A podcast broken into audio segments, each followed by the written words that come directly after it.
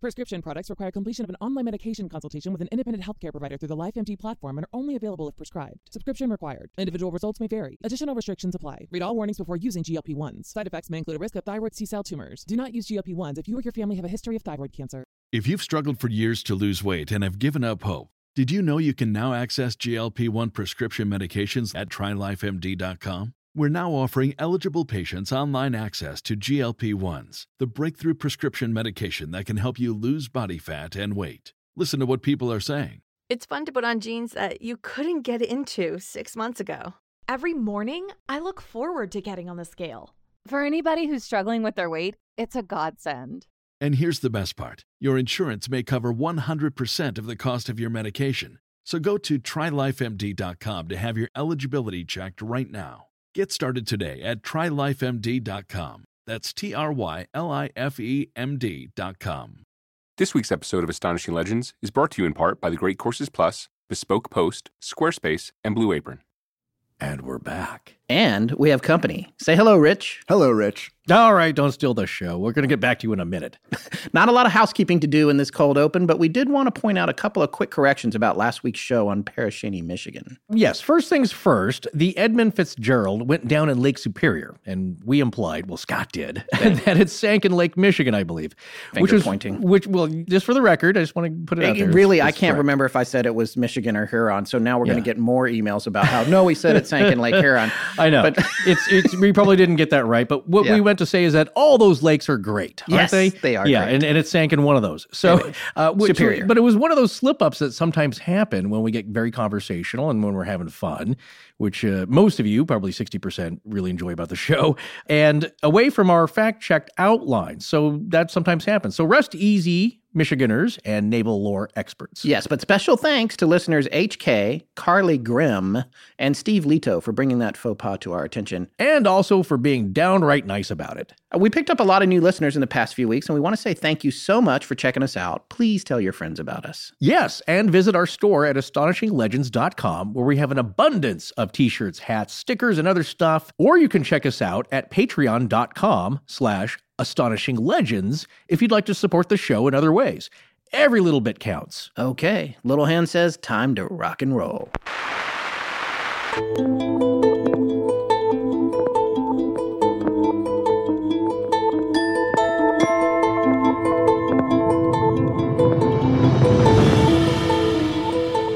Welcome back to Astonishing Legends. I'm Scott Philbrook, and this is Forrest Burgess and Richard Hatem. What do you look like? It depends on who's looking. Indrid Cold to Richard Gere's character, John Klein, in the Mothman prophecies. We're so excited to have screen and television writer Richard Hatem in the studio with us tonight to discuss his work penning the Mothman prophecies and his philosophies on the unknown.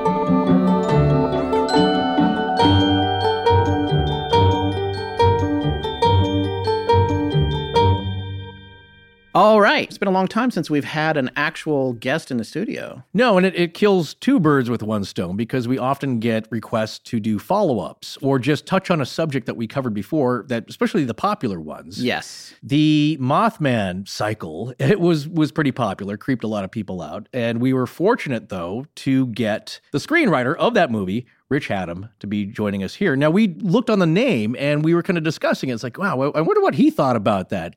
Not fully realizing that I had probably met Rich at college years ago, 25 years ago. Yeah. It's that Venn diagram, as we were saying. It's like we were in different circles connecting here and there. but Yeah, I think really- we figured out, like, we've been in the same room at least twice. Oh, I'm sure. Yes, We're Without knowing one, each other, and that now- one weird thing. He leaves a coaster, and I pick it up for a later use. Yeah. something, something kind of strange where there's a connection. Rich, so why don't you tell our, our listeners a little bit about yourself? Um, well, so much will come out during the interview. Un- unintended and uh, yes, it's yeah, almost unrelated. you know why Yeah. why you know why front load this thing. But Yeah. um, but as you know, Forrest and I went to USC Film School Right. at the same time. Didn't know each other then. I barely knew anyone. But we had mostly the same friends, or a lot of the same friends. But in a way that indirectly leads to why I'm even here. Yeah. Because first I got a tweet. You were kind of asking me how what was the genesis of all of us sitting here around this uh, Yes. this lovely dining room table.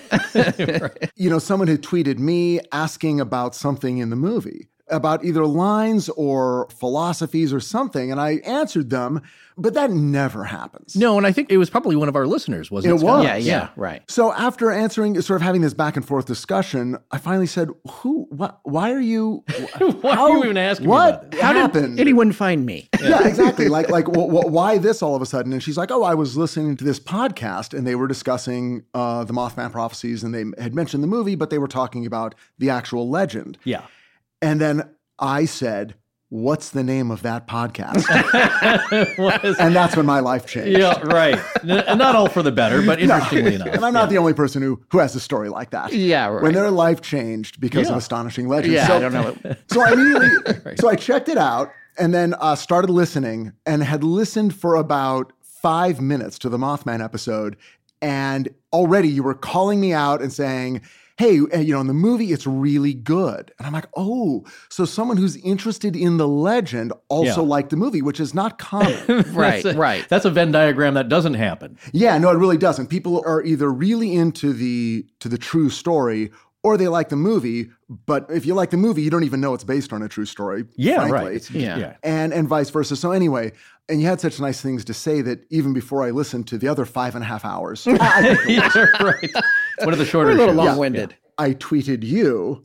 How odd that we're even saying the word tweet. tweet, yeah, It's a You know, verb. this is now part of our lives. But Yes. anyway, so I got in touch with you, and then just a, a brief tweet back and forth. By the way, he's it. gesticulating towards me, Scott, oh yeah, Yes. about the tweeting. yeah. There's a lot of Yes. a lot yes, going we're on. in a Yes. triangular position pattern here. Yes. Picture a human being drowning, and that's what I look like talking. Two guys staring and not helping. right, exactly. So then the creepy thing happened. Yeah. So then hours into the show, Forrest, and I'm listening and I'm in that sort of voyeuristic. It's like, okay, so these guys are every once in a while they mention the movie, but I don't know them. They don't know me. I didn't know you where you guys were located. I knew nothing. I'm just Yeah. sort of lurking. But I feel like you're kind of talking about me Yeah. because you're talking about the movie, right? Right. Okay. Then Forrest says something really, really weird. He's talking For once, about the yeah. way people experience psychic phenomenon Right. and people who, you know, if there's more than one person, typically it's one person. But anyway, he's, t- he's saying what's really interesting is when two people experience something, but then they, stepping away from the experience, describe two different things. Yes. And then he says, I had a friend who was driving uh, with a passenger in their car, and there was an episode of Missing Time. When they arrived Yeah. at their destination, they were there two hours late. right. And I'm listening to this story. And he says, and then later, when this person was thinking back on that incident, they were trying to remember if anything weird happened on that stretch of road during that drive. And all they could remember was seeing, and now I start to get chills, a minivan. Now I'm really getting chills. Yeah. Upside down. Now I'm pulling over to the side of the road and it's on fire. And now I'm screaming at my at my car going, "What the hell is happening? Yeah. I know those people Yeah. Cuz one of them's my wife." Yeah. she was the passenger. And that's when reality broke open. And Yeah. then it was a big, you know, it was like, I, okay, I need to get in touch with you guys. That story you just told, I know those people. Right. Who are you? Yeah. Who are you people? I mean, it's not look. It's not that mysterious. It's not like we had totally separate lives and, and there's a, a It's weird a little connection. mysterious. But I mean, I didn't know well, any of a that big at the town. time. This is a big the town. weird part. You guys, That's true, but that the does connection, happen. Right, there is a connection. I noticed this because uh, yeah, I went to USC, I went to University of Washington uh, prior to that for undergraduate stuff, and that is a massive campus of thirty five thousand students. Is that near where you're from? Other part of a region of uh, generally where I'm from. Okay, yes. okay. Uh, but yeah, I would curious. consider it. Sure. Uh, you know, so yeah, Seattle. Everybody knows that it's very uh, beautiful campus, very green and rainy. But you would see people all the time. You would bump into them, and you didn't know who they were. Just like you just recognize faces. And then there's people who are friends of mine that I would never see. It's like, dude, Right. you have that class? Yeah, I'm, I'm by the engineering building. It's like, all right, I'll meet you up. We'll grab a coffee. You never see them. And then there's people you bump into constantly. You don't even know who they are. You don't even have class with them. You're just for some reason your pathways are similar Well- at certain times. I was not aware of the proximity. Yeah. And you guys, when I'm listening to the podcast, are in a distant land. Yeah. You're in a you're in a little haunted cabin in the Thanks for joining us Carpathian here, by the way. in the haunted in the haunted guest house. Yeah, I mean, it's like I'm watching TV. It really felt like if you're watching TV and then suddenly the characters turn to the camera and go, Richard, would you please put your glass on a coaster? Yeah, yeah, exactly. That's what it felt like. Like literally, it would could not have been more shocking if I Yeah. turned around and seen you guys in the back seat of my van. Yeah. It would have Well, been you know, we did that once, but you never came out of the car. I never you came never came out to the car. He refused to turn around for the whole trip, and well, we can't blow this. Uh, no, that's of course a, a movie screenwriting trope. Is the, uh, the I, I can't remember what uh, flashing on it, but it was a news program, and uh, the person on TV Yeah, I turns remember to that the too. I character. can't remember the movie Not the game, maybe I can't remember who. Oh, maybe it is the No, game. They're trying, to freak, game, they're trying to freak somebody out uh, separately because now you were starting to get interested in the show, and you're about to tweet at Scott. You know what's going on here? Why are you in my life? Stop it! Get out of my head. My friend, our mutual friend Rob, who since Right. moved to New York, emailed me and said, like, hey, you know, we we know Rich, or at least I do. We went to school with him. I'm like, what the heck? And he kind of br- sent a brief email saying, like, yeah, I mean, uh, he said, I'm probably more close to him than you are, but Because he'd heard the show. and yeah, and like, he's, I can, and I he's can very get you good friends. connected. Exactly. Yeah. And he's very good friends with uh, Rich's wife all throughout school, and they have a musical performance interest in common.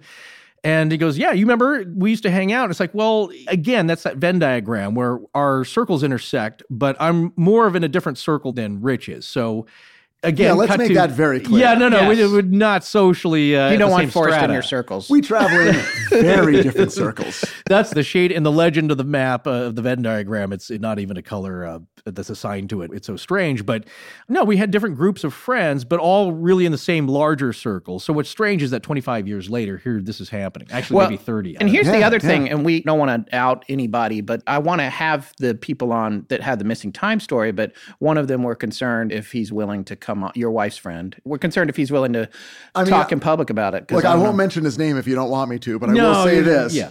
I know this guy. He likes talking. Yeah, yeah. yeah. I'm just going to say that. I- Right, right. It's just a question of you know. No, no, because it's of- kind of a higher profile. Exactly. And, and it's like I'm you never about. know, uh, even though, you know, uh, Well, I'm pretty high profile. Yeah, no, don't no. I don't mind coming on. But are you are you under weird lock and stuff key that happens. with No. Disney? No, well, Oh. Right? Yeah, she No, probably didn't, no, shouldn't I'm even not. said that. no, it, the thing is, Well, it's, yeah, it's, like, if you can um, figure it out right, from that, yeah, you don't want to get sued by Disney. right, right. No, the deal is that we've discussed before in different subjects is that although this era here in the 2010s to 2020s, in the 70s, it was coming out and into the popular zeitgeist from kind of the goofy shadows of the 50s, where it was very goofy 50 sci-fi, and and uh, you had people uh, George, uh, you know, who do these uh, big experiencer kind of things out in the desert, and uh, Oh, you know, George Adamski, uh, George Adamski. the contactee. Exactly. So you have different things going on, but in the 70s, it was kind of coming into the consciousness, but still in the age of Aquarius, kind of woo woo, moo moo kind of things, but being talked about. So then you had Close Encounters of the Third Kind, which, and we'll get to this as far as relation to fans of the book versus fans of the actual legend and lore, is that it's two different things. People saw Close Encounters of the Third Kind. Loved it, freaked out about it, but still, I'm not. No, there's no aliens. I mean, that was cool uh, what we saw on the screen, but they're not willing to make that leap. And in connection to our friend here, our mutual friend, it's like, well, it's still seen with some kind of a stigma. So nowadays, what I've noticed is that people are more willing to come out and share their stories, but you still have to be careful because you still get like, ew, that gets a little wacko here. Right.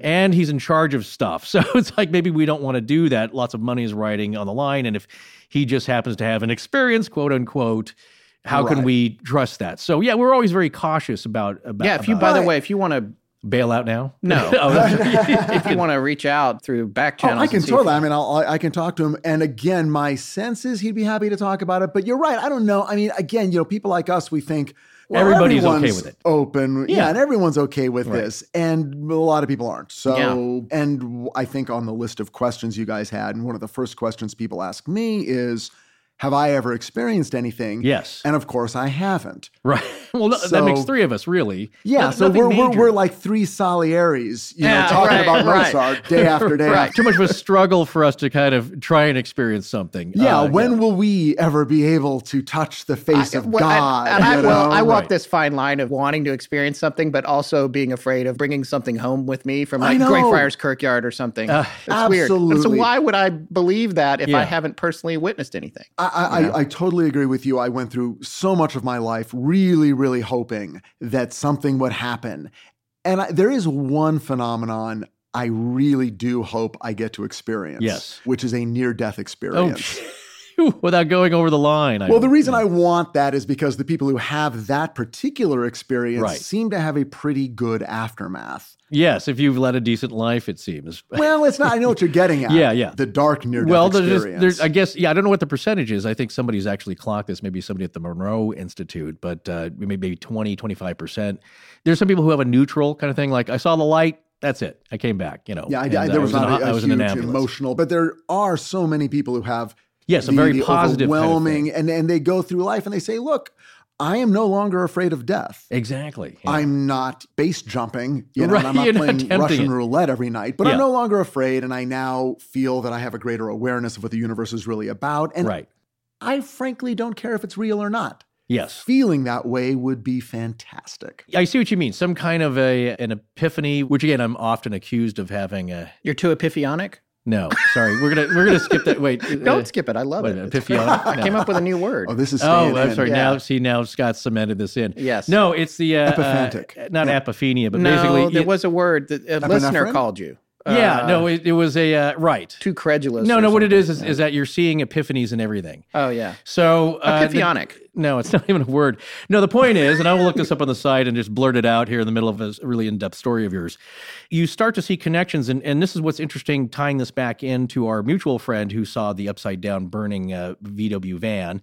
And yourself and us three here not having any kind of great experience, but I'm sure if you look back, there's probably small little things that have happened that you've brushed aside. And I talk about this. It doesn't really come up until something jogs your memory. And so, like, yeah, the one I've had that was kind of unusual at the time, I've talked about this before, is that hearing the weird growl out in the middle of the open desert at Joshua Tree. And a friend was there and he Oh. heard it too. So it wasn't just me. But it was very strange, low, guttural, like a big jungle cat. Not a dog, not a, not a coyote, not a, uh wolf, not a stray dog. This was like a big cat growl, and we both heard it. It's like, it didn't strike us at the moment of being like, this is paranormal. It's the weird black dog, Black Panther in the subway kind of a experience. We just looked around. There was no possible explanation for where it had come from. And we couldn't see anything. And it was just like, it's time to go. And then you basically file that away under weird phenomenon, you know, forget about it. But you get massive points for actually leaving after you heard that because that's Oh, you know that's well, an, yeah. Rich. You can tell us about this as a screenwriter, but in the beginning of the movie, you can't leave. You got to well, let's just go to bed. well, people, that's a lot of people do. They go to the guy. I saw somebody try to strangle me in my sleep. I Yeah. went back to sleep. yeah, Now, what's funny is that my position is I think I would have, again, the rational mind at the time saying, there's no rock that's bigger than a foot tall out here for miles. So, what is this? It can't possibly be coming from somewhere logical and rational. So, I would actually go out and start walking around, I think, knowing what I do now, which is basically having the knowledge and not being afraid, like you said, of like, not that I want to see anything or conjure anything or actually run into a giant jungle cat out in the middle of the desert where it doesn't belong, but just to maybe poke around a little. Because at that time, a lot of people do this. They file it away of like, that's irrational, that's irrational, that can't be happening. And then they forget about it. So, what I'm saying is that in light of the one listener's question that wrote in, have you experienced anything? And more specifically to you, what are you afraid of as far as like a big phenomenon? I guess what I'm saying is that in looking at myself and probably yourself as well, there's a lot of little things that you don't think about that you filed away. Can you think of anything like that? Well, Strange little item. You know, n- no, not really. Yeah. And, and I feel like I've been on the lookout since I was about four. So wow, yeah. that actually gets into kind of how I approached this movie and Right. what I wanted to do in terms of writing it because, well, there's three groups of people. The one group, nothing's ever happened to me. Yeah. Whether you believe it, don't believe it, nothing's ever happened. And that seems to be where we are. Then there's the people who had the one strange experience that is demonstrably strange and they can't explain it and it doesn't fit with anything else in their life. And then there's that third group where it's like, oh, I get weird feelings all the time. Every time I go into a hotel, I'm aware of this and I've had this. And these people have, it almost feels like they're having daily psychic experiences. And oddly enough, those are the people I'm interested in the least. Uh, really? Yeah. Because even though they may be having a totally legitimate experience, it feels too easy. It's come too easy accessible. to them. Yes. And they've had time to work it into a personal philosophy or they've worked it into their personal reality of life so that it went from no question to, oh, weird, I've got a question to, I have an answer. Right. And then that's the part where my interest drops off tremendously. Yeah. I like staying in the, this weird thing happened. It happened once. I've never been able to explain it, yet I've had the courage not to deny it. And I've lived for 30 years, and here I am. And you guys have had some of these people on the show. yeah. Um, yeah. the sure. guy who went camping, the Yes. blob of jelly and the fire, and the, right, right. the Queen Mary people. So, and that was the stuff that I grew up reading Yeah. and watching on In Search of. It's always just someone going about their daily life, and then something profoundly strange happens, and that's it. No, it's like the line from your movie, which I love when Richard Gere says uh, to one of the guys he works with, he's like, it's different when it happens to you. Because he said, you used to laugh at this stuff when it comes over the wire. And he's like, it's different when it happens to you. Yeah, I say that all the time. Yeah. It's like you might scoff at it, but it is something that Laura Linney's character, Connie, the sergeant there in, in town, says, you know, these are decent church going folks I've known all my life. They don't make this kind of stuff up. And that's what's disturbing to her is that I don't like this. This should not be happening. And I think maybe, and correct me if I'm Right. wrong, but from a screenwriter standpoint, the viewpoint of Richard Gere is that he's the everyman who now has to face some really challenging questions about his own reality and existence. And once you do that, that puts you into a, a select group of people. It was kind of a heartwarming thing a little bit when I saw him at the Christmas festival in town. And he sees the other people who've experienced stuff, and they realize that he's not just some guy from the National Enquirer who wants the weekly world news, who wants a juicy story about some wackos in a little West Virginia town and is going to make fun of them he's experiencing this too. So now he's part of that group of people like, we don't know what this is, but something did happen to us. Where Gordon's character, played by Will Patton, is that he's now accepting of this guy because he knows that you know what I'm talking about. This is real? Something real is happening to us. Absolutely. And that's where the development, the drama in a screenplay in the story comes from is that realization of like, now you have to deal with this somehow. Or how are you going to deal with this? And that was the greatest challenge. It wasn't a challenge to me because I knew what I wanted to do. It was a challenge for people who were being handed the script Yeah. and asked to spend millions of dollars producing it. Yeah. And then ultimately a challenge for people bringing their dates on a Friday night to the mall to see the movie. Right, exactly. Because the whole point of the movie was there is no answer. Exactly. His character gets where he needs to get, but only in a weird way by looking away from the abyss. The minute he stops obsessing, the universe just starts pushing him in the exact direction he needs to go to do what he needs to do, Right. to have basically a happy, normal life. yeah. But when he's staring right at the thing, trying to figure it out, it's just not coalescing. And I think that is, you know, my philosophy if there is one, but also the secret of the paranormal. The harder you look at it and the more sense you try to make out of it, Right. in a weird way, the further you get away from any answer. I have so Yeah, much go- to say about this. Oh, So yeah. A couple of things. One is you're saying the exact same thing that George Knapp said about Skinwalker Ranch. It knew that they were looking at it, that they were studying it, and it either was evasive or intentionally trickstery. And Right. that's something that keeps coming up with we've done enough shows now. There's a lot of that nature of looking at it. And then this comes all the way down to quantum physics and how things Oh, change. you're- Schrodinger's cat. or- Schrodinger's yeah. cat. When you're, you're observing it, it's weird how it all comes together. But here's my question for you, specifically about Mothman. That part of that philosophy, or what you did for John Klein's character in the movie, that came from you, or was it also something that you feel like you drew out of Keel's personal decisions as it related to the experiences he was having when he wrote the book? Because he too was having issues with the premonitions were freaking him out and the misinformation. Oh, and- right. yeah. Well, that's one of my favorite parts of the book. The experience of reading that book for the first time. It was 20 years ago, almost exactly. Yeah. and following along with him as he's trying to figure things out. I never read a narrative like it. Yeah. Me either. It's a, it's an amazing book. Yeah. It's an amazing book. And, and of course, it's amazing also because John Keel is a great writer.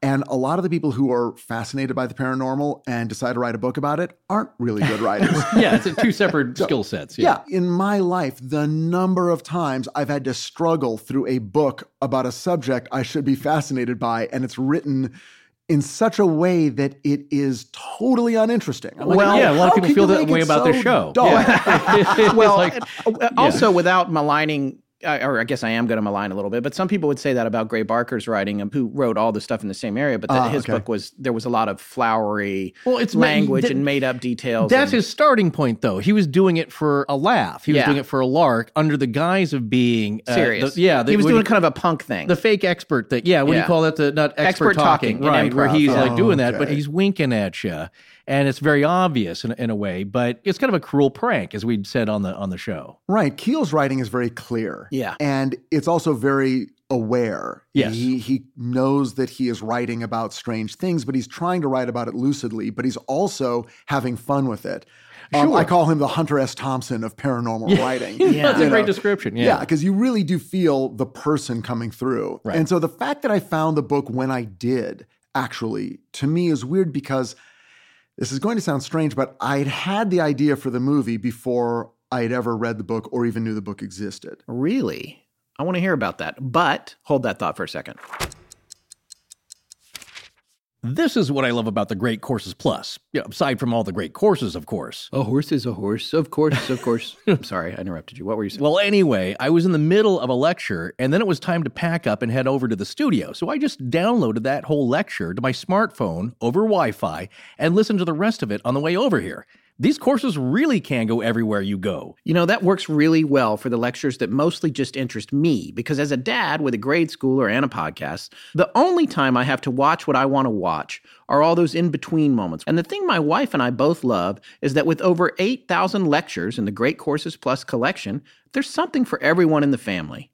Our son is fascinated by robots, so we can start him on the robotics course on his iPad, and then she and I can watch the Everyday Guide to Wine on the big screen. Ah, yes. Well, so what's the latest thing you learned in your margin time about the course we're currently engaged with?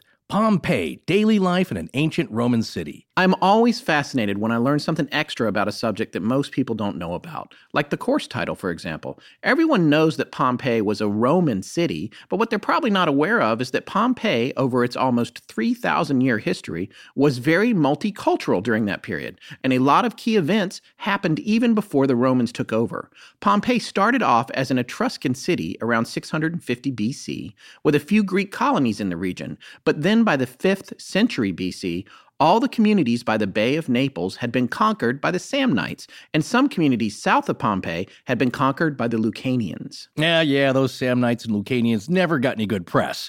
But the Samnite influence was really important because they did a lot of development of the city, and they had a preference for Greek architecture and city planning. It took the Romans almost 300 years and four wars to finally defeat the Samnites, and each battle was so close that if they weren't ultimately victorious, the dominant mother tongue in Western Europe wouldn't be Latin. It would be Oscan, which is the Samnite language. Once again, just one factor like that can alter the course of history. Well, if you love learning about the real story like we do, sign up for the Great Courses Plus and check out any of their courses for free for an entire month just by using our special URL, thegreatcoursesplus.com slash legends. You're going to dig it as much as we do. So go right now to sign up and get your free month at thegreatcoursesplus.com slash legends. Remember, that's thegreatcoursesplus.com slash legends. Very nice. Hi, I'm Trish, and you're listening to Astonishing Legends with Scott Philbrook and Forrest Burgess. Now back to the show. Okay, so Rich, you were saying that you had the idea for the movie before you'd heard about Keel's book? So you must have heard about Point Pleasant then. No. I'd Oh. spent my life reading about these people having weird experiences. And that was my, you know, my favorite genre, you know, ghosts of and then fill in the Right. city, state or whatever. Yeah. And I again always reflecting on, you know, when you read the real stuff, quote unquote, nonfiction books about the paranormal, people having strange experiences, seeing something land in their backyard, that kind of thing. It happens once, it never happens again, and they're left with the mystery. Someone moves moves into a house, there's a poltergeist or some sort of haunting. It bothers them for a long time, and then it stops, or they move, and that's it. But in movies, and by then I'd already started my career writing feature films. So in movies, the movie always starts that way. It always starts with mysterious things that can't be explained. But about halfway through, a change occurs where suddenly the phenomena does start making sense. Right. And the ghost starts leaving clues so that the star of the movie can solve the ghost's murder. Right. Yeah.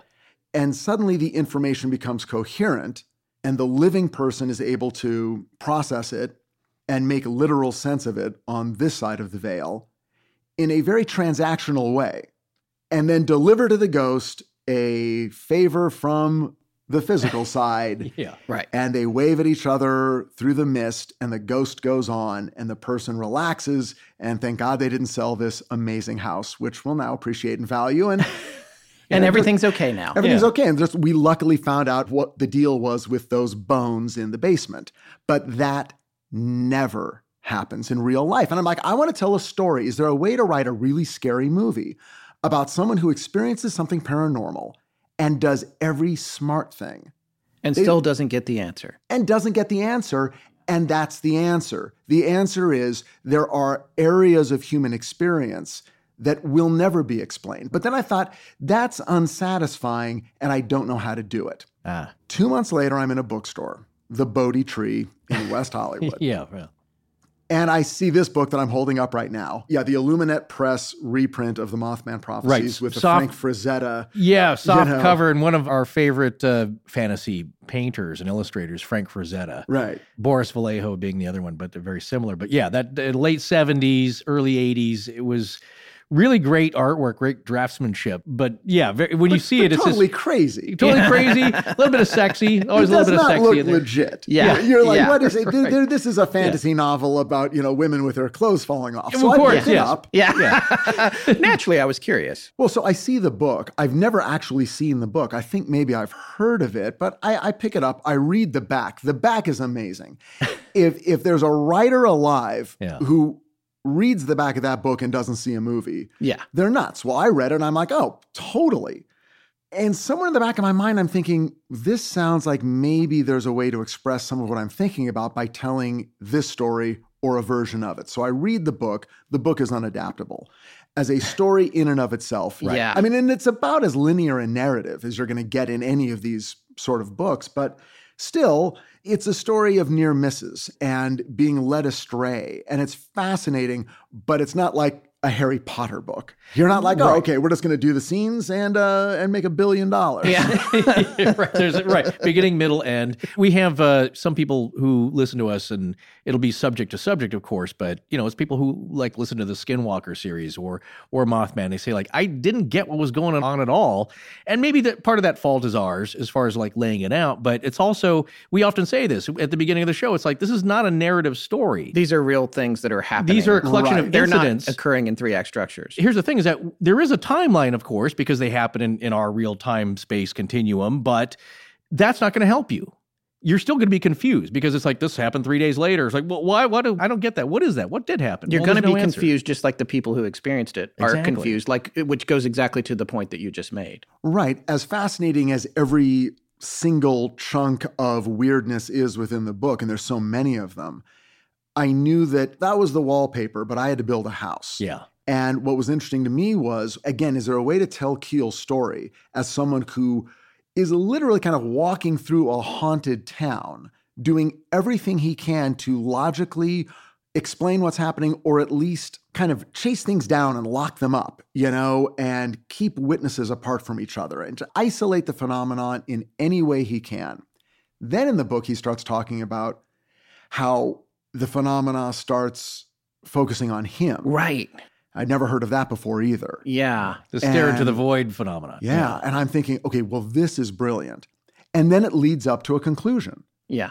with the Silver Bridge. And I'm like, okay, I think there might be a way to take what I've been thinking about and apply it to this. And so, all of which is to lead to a question where some people are like, well, you left out so much good stuff, or some of the stuff you talked about wasn't true. In the time frame, it was modern, it wasn't the 60s. right And the number of people who died on the bridge in your movie is actually different than the number of people who died in real life. And I purposely falsified things right because A, there's so much weird stuff that the very idea of doing the true story of the Mothman prophecies, it doesn't make any sense. yeah exactly On right from that it. perspective sure You could do a documentary and use real people's names, and but I wasn't doing a documentary. So the way I always described it was I wanted to take this snowstorm and use it as a way to discuss snowstorms in general. Sure. And so my interest wasn't in getting every last detail right, but it was taking from this what seemed to resonate with other cases of the paranormal and other people's experiences when they experience the paranormal and see if I could illuminate what that was. And this one central idea, which was the harder you look at it, and the more you try to pin it down, the more it turns to smoke in your hands. But if you turn your head just a little and stop thinking about it, it'll form very vividly in your peripheral vision and actually allow you greater insight. I mean, again, it was kind of tricky, but the trick of the movie was how do I lead this guy through all these experiences, get him obsessed, get him so that he's going crazy, get him so that the audience is like, no, Yeah. stop investigating. This woman loves you. Yeah. If you keep doing what you're doing, you're going to end up leaning against a tree with a shotgun between your legs, Right. like Gordon Smallwood. Yeah. That is the way madness lies. Do not give in to madness. Ask the question, but then go home at night and have a normal life. And he starts slipping off that. and all he ever wanted in the movie is a normal life. He's Right. married, he's buying a house. That's what he wants. is a pinnacle scene. It was for me because it's that no, do it or don't do it. It's where he gets the message that his wife is going to call at noon Yep. on Friday. Yep. And he goes back to his old house. And Laura Linney, the sergeant, calls and kind of disrupts him. And she's like, Can I call you back? She's, No, you can't. You have to talk to me right now. And I love that. And Right, because but the- because it's like, wait, 'cause it- yes, exactly. I, geez, ahead. I didn't sign up for call waiting. I could miss this. This is like, and then, then when, it's Yeah, gonna be wait, another I missed year. the call from my dead wife. Yeah, well, yeah. Yeah. So again, if you haven't watched the movie, we certainly encourage you to. You're going to love it. It ages perfectly. Scott and I watched it yesterday just to refresh ourselves. The tone of it, the writing, everything is just so. It could be from any time, really, and there's nothing jaded about it, and there's nothing goofy about it, which I personally love because these kind of subjects can get very goofy very quickly, and it just doesn't. But when we watched it, that's the tone. Is that what's building? Is that like you said, he's starting to come unhinged. These things aren't supposed to be happening. He's a journalist by trade. He reports. That's his methodology and he's trying to stick with that. But these things are way out of the realm of possibility that he's starting to lose it. And plus, the personal connection is his deceased wife, Exactly. which he's yearning for, but trying to set that aside. And suddenly, yeah, he gets a message that if you go back this Friday or whatever, she's going to call at noon. So of course he's drawn back. He has to go back to the old house. That, But you know, and there's something I like about that, and it, we're just not letting Rich talk at all. But one of the things, one of the things that I really like about that, Rich, is the way that it connects back to Keel's original book, in that there was this intentional obfuscation for him with these prophecies and because that's what happened to him in the book and you're conveying it through this story which is great because you've made it into something that works for the movie but it also still has that message that was happening to Keel himself about the obsessing about the Right. information he got about like the pope being potentially assassinated which he had gotten information suggesting that the pope was going to be killed and it turned out the year was wrong and something was always just off enough and the more he obsessed about it the more of these weird prophecies came in and it's almost like they were trying to manipulate where he was at a, any given time or place which i thought was probably not a lot of people would necessarily pick up on but like the fact that it was making him go away from the town where everything was happening at this critical moment when the bridge was about to collapse Right. that's the kind of stuff that was happening to keel himself towards Well, as his, yeah. his story went on right And that was sort of the flip side. And it was more explicit in the script. I'm honestly not sure how clear it comes across in the movie because there were certain specific moments that were sort of passed by. But the whole logic was at the end of the movie, once he pulls the phone out of the wall. And it's so funny you say the movie still holds up and yet no cell phones, all about a landline.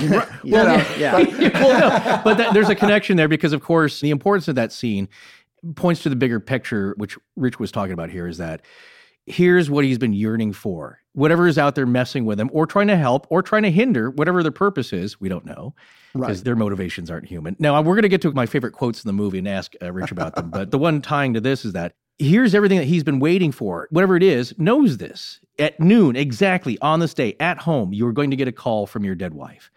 So he's there. And then at noon, the phone rings. Now, the question is, do you pick it up? And the choice of the character, and here's what you're getting at ultimately, for sanity in your own life, you will have to live with the question. Well, yeah. And for a guy who has not experienced a lot of big time grief, I mean, I know Yeah. people who have lost very close family members Sure. at very young ages. I never went through that, but it's almost shocking to me the overwhelming degree that this movie is about grief and the grief process.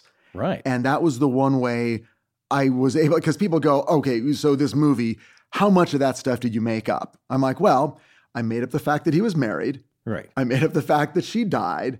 All the paranormal stuff is real. Yeah. Yeah. That's so true. right, right. All the other stuff that gives it context. Yes, because here's a yeah. guy, and again, in early versions of the script, there were much longer scenes of him after his wife has died and his buddy at the newspaper taking him out and setting him up on a date. And it just doesn't go right because he cannot get out from under that sense. And the thing that remains in the movie, and I'm glad it does because it's a touch point, is that feeling when he finds out that his wife has a brain tumor Yeah. out of nowhere and is going to die.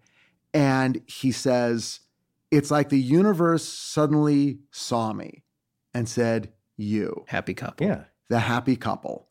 I'm going to mess with you. And and of course that ripples throughout the rest of the movie, the universe noticing people, noticing him, communicating in some way or at least in a way that he feels it's communicating, but in any sense he can't move on. He can't move on from the grief of his dead wife and then the mystery of his wife is reawakened within the mystery of this town. And he feels that if he solves the mystery of the town, somehow he's also going to be able to reconcile his unresolved feelings about his wife's death. So those two things overlap because even if you and I don't see UFOs or live in haunted houses, we all have to ask the question what happens after we die, if Yeah. anything at all? That's the one thing. And when is it going to come for me? So these are the questions he's obsessed with. And you could just write that movie, and people have written that movie. And what makes it a genre movie is that you take supernatural elements to increase the metaphor Right. and just go, okay, so now that we're talking about unanswerable questions, let's talk about the fun ones too, Yeah. Yeah. like Indrid Cold and all the other ones, and take him through that story where he eventually arrives, not solving the mystery of the town, but ultimately learning that you can only grieve so long Right. and then you have to come out of it. And that fog has to lift. And when that fog lifts, there were scenes in the original script or early versions again where it's Christmas Eve and he goes to the airport and they're like, You want a flight out tonight? No.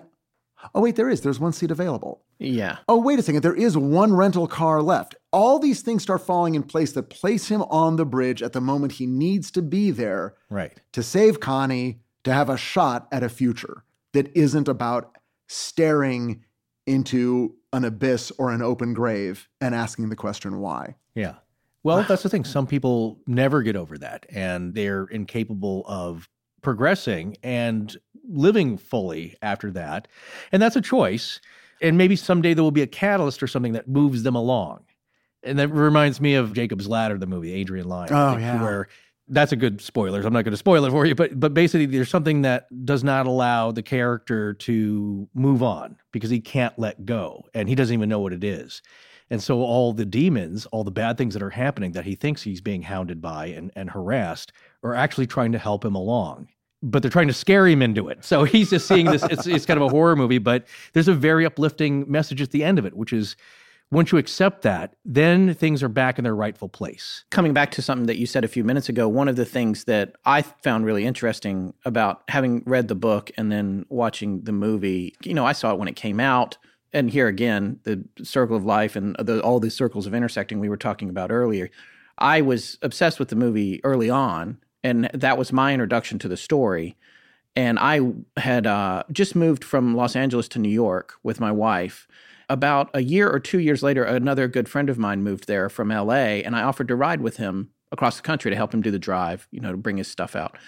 And I was like, we have to stop in Point Pleasant. This was the year after the movie came out. Oh my God. And so I went there with my friend Jerry, who has been on the show. Actually, I don't know, you may not have heard the episode, but he's the one that got the bug in his ear. Yeah. Oh, Um, I will not listen to that episode. That's episode. one of your no go zones. Yeah. So Jerry, uh, Bug in his ear, Jerry, and me went to Point Pleasant and stayed in a, the hotel right by where the bridge used to be, and walked down on the riverbank. So there's a picture of me. I tweeted. I, I'm much younger, standing on. You can see a, a Motorola pager with the keyboard. I miss those. But um, anyway, Yeah. but my point was that in watching the movie and then reading the book, I read the book after seeing the movie, and I was convinced because I, I'm married to a writer. I know what goes into trying to tell a story. I was like, there's going to be a whole lot of this that's made up. And it's like you said, so you amalgamated some people, you made up a few things about how they were related. All the paranormal stuff, what you put in the film is actually less freaky than what actually happened. Yeah, that's true. I mean, it's overwhelming the stuff that was going on in that town. Yeah. I couldn't believe it when I read the book. I was like, I can point to every connection you made. And when you, okay, I see what he did here and he did here and he did here. He actually made it easier to digest because Yeah. the reality of it, like you said a few minutes ago, was too confusing. I got to a point where I had to really sort of choose what it was I wanted to expose the character to. Right. And especially with a feature film, you've got a very short amount of time Yeah. to describe a journey. And so every minute has to count. And yet, a couple of things were lost again from early, early versions. Well, one of the first things I'll let you know is that when it sold, when it ultimately sold, the company that was producing it, Lakeshore, in their first round of notes, they said, Would you please take out every reference to UFOs? So you had them in there. Yeah. And I just want to tell our listeners this real quick. The book is the story of what actually happened in Point Pleasant. It's more than just the Mothman. There are UFOs, there are men in black, there are strange Right. characters showing up in town. There are all the strange phone calls, even weirder than the ones you put in the script. All Right. that stuff was happening. So I think it's very interesting that you're saying that. They told you to remove They UFO. said there have been movies about UFOs. This feels like it has something new to say. So I think we can lose that stuff. So, I mean, I literally had the weird kerosene lamp. Yeah. Right, that Indrid Cold came yeah. out of. Uh, sure. Woody Derenberger. Yeah. Yeah, I have it landing in the road. You can see it. People use the term UFO, and I I don't think it gets talked about a whole bunch in the movie. If it at doesn't. all. The only Will reference that I noticed just yesterday was there's a passing moment where John Klein, Richard Gere's character says they've been seeing flashing lights out at the chemical plant or something. Right. That's Yeah. like it, right? Right. Well, about something it. like Will, yeah. the Will Patton character Gordon Yeah. Smallwood describes being on the road and getting stopped and seeing This a character, thing. but it, but it's yeah, more but he visionary. doesn't say anything about the craft though. He just no, says no, he no. kind of appears. No, but we both because I turned to him and said, "Is this Woody's story here?" He's like, "Yeah, it's kind of uh, you know, but it's fashion in a way." And because yeah, what people often say this when they see a, a book adaptation or a real life event turned into a movie. And it's like, well, why didn't they have this? Why didn't they put this in? And it's like, you can't put everything in. That was uh, like Harry Knowles was talking about uh, his critique on The Matrix and saying, like, well, they're talking about werewolves and vampires. Like, uh, that would have been cool. Why don't we see any more of that? Dude, you can't have everything in it right. that's your favorite thing. I know, but it's like even if your favorite thing is UFOs, it's like we got to stick to the story. what did Right, so were I- you upset when they asked you to pull that stuff? No, I actually understood. Yeah. I actually thought that was a really good note. There really wasn't anything about their approach to the actual production of the film, which I was not involved in, Uh-huh. that I was categorically against, except for one thing. Uh-huh. And it's some people's one of their favorite moments. And it certainly took place in my favorite scene in the movie. We're all here in Los Angeles. Yeah. So this entire movie was written at a bookstore in Pasadena called Vroman's. Oh, They have a coffee house attached to it. Yeah. And so I would go there every day and open up my Compaq Armada. The two, Oh, inch, the the two inch thick one. compact. Yeah, I mean, it was like, you know, that big. And, is it still there? The bookstore? Uh, yeah, the bookstore is still there. It's been there for over 100 years. The coffee place is still there. Where I sat is still there. All looking right, out get ready for window. pilgrimage. We're going to meet you over there. Yeah, yeah, we should do the pilgrimage. Yeah, I drove uh, John Keel past it when he came. Oh, into we got to talk about that. Next. Oh yeah, we'll talk Yeah, about Keel. yeah. But um, but it's the scene where uh, John Klein is on the phone with Indrid Cold, and they're having this scary phone call Oh, because yes. yeah, it's my favorite scene. because I was also really into the phenomenon Yeah. of phone calls from the dead. Chirpstirk. Yeah, exactly. Was- oh, yeah, yeah. I mean, you got to realize. Oh my God, he's got one now. Oh, that's amazing. In your pocket. that I am known for having chapstick on me at all times, and this Ah. is from way before the movie. But anyway, well, there's a couple things, but I, I loved that scene, and it wouldn't have made any sense. But when he asks the entity Indrid Cold, "Okay, what's in my pocket?" You know, the, the original line was "cream stick." which is totally stupid and bizarre. But Yeah. I was really grasping for something. What I was grasping for was how does something that does not have physical form and doesn't live on our planet Right. know what the hell chapstick is. Yeah. And it's desperately trying to describe it. And so, a couple things here. It describes what I find most scary about Indrid Cold and what the one line I wish wasn't in the movie. Which is That wasn't in the movie. No, uh, I wish it was not in the movie, but it is in the movie. Oh, Which oh, is- oh, yes. yes. He he says he asks a question of Indrid Cold, or he says something, and the voice says, "I know what scares you." oh, Oh, that is Now, yeah. to me, that is a well-worn trope of horror movies because Yeah. it's coming from a place of this is an aggressively demonic creature. Right. And it works based on your fear. And what I loved about Indrid Cold, and what I love about this movie is that, uh, and the story itself is, I honestly don't think that was the intention of any of these things, was to scare anyone. No. To me, what's terrifying is that Indrid Cold was trying really, really hard not to scare Woody. Yeah. And that made him terrified. Yeah. He's like, oh, I will be a person. Hello, are you from the place with lights? You know, and the Yeah. harder it tries to be normal, you're like, stop it, you're scaring the hell it's out of me." It's Uncanny valley. It's the uncanny Yeah. valley, Yeah. exactly. So Moe Szyslak on The Simpsons trying to smile, and it's so gruesome. It's Yeah. just frightening. Yeah. But that's the point, point. is I that- love that. I love Yeah. that. The way his Indrid Cold's phrasing is off, and he can't quite Yeah. Pull it off. He's Right. trying to be like the kids at the party, and he can't quite do it. Yeah. And to me, that's horrifying and really scary. And so I love the fact that it's trying to communicate, Right. but it simply can't. It's the human talking to the fish in the tank. It's the person trying to explain itself to a cockroach Right. we're more advanced, but that doesn't mean we know how to communicate or make ourselves understood. And maybe that's what was happening.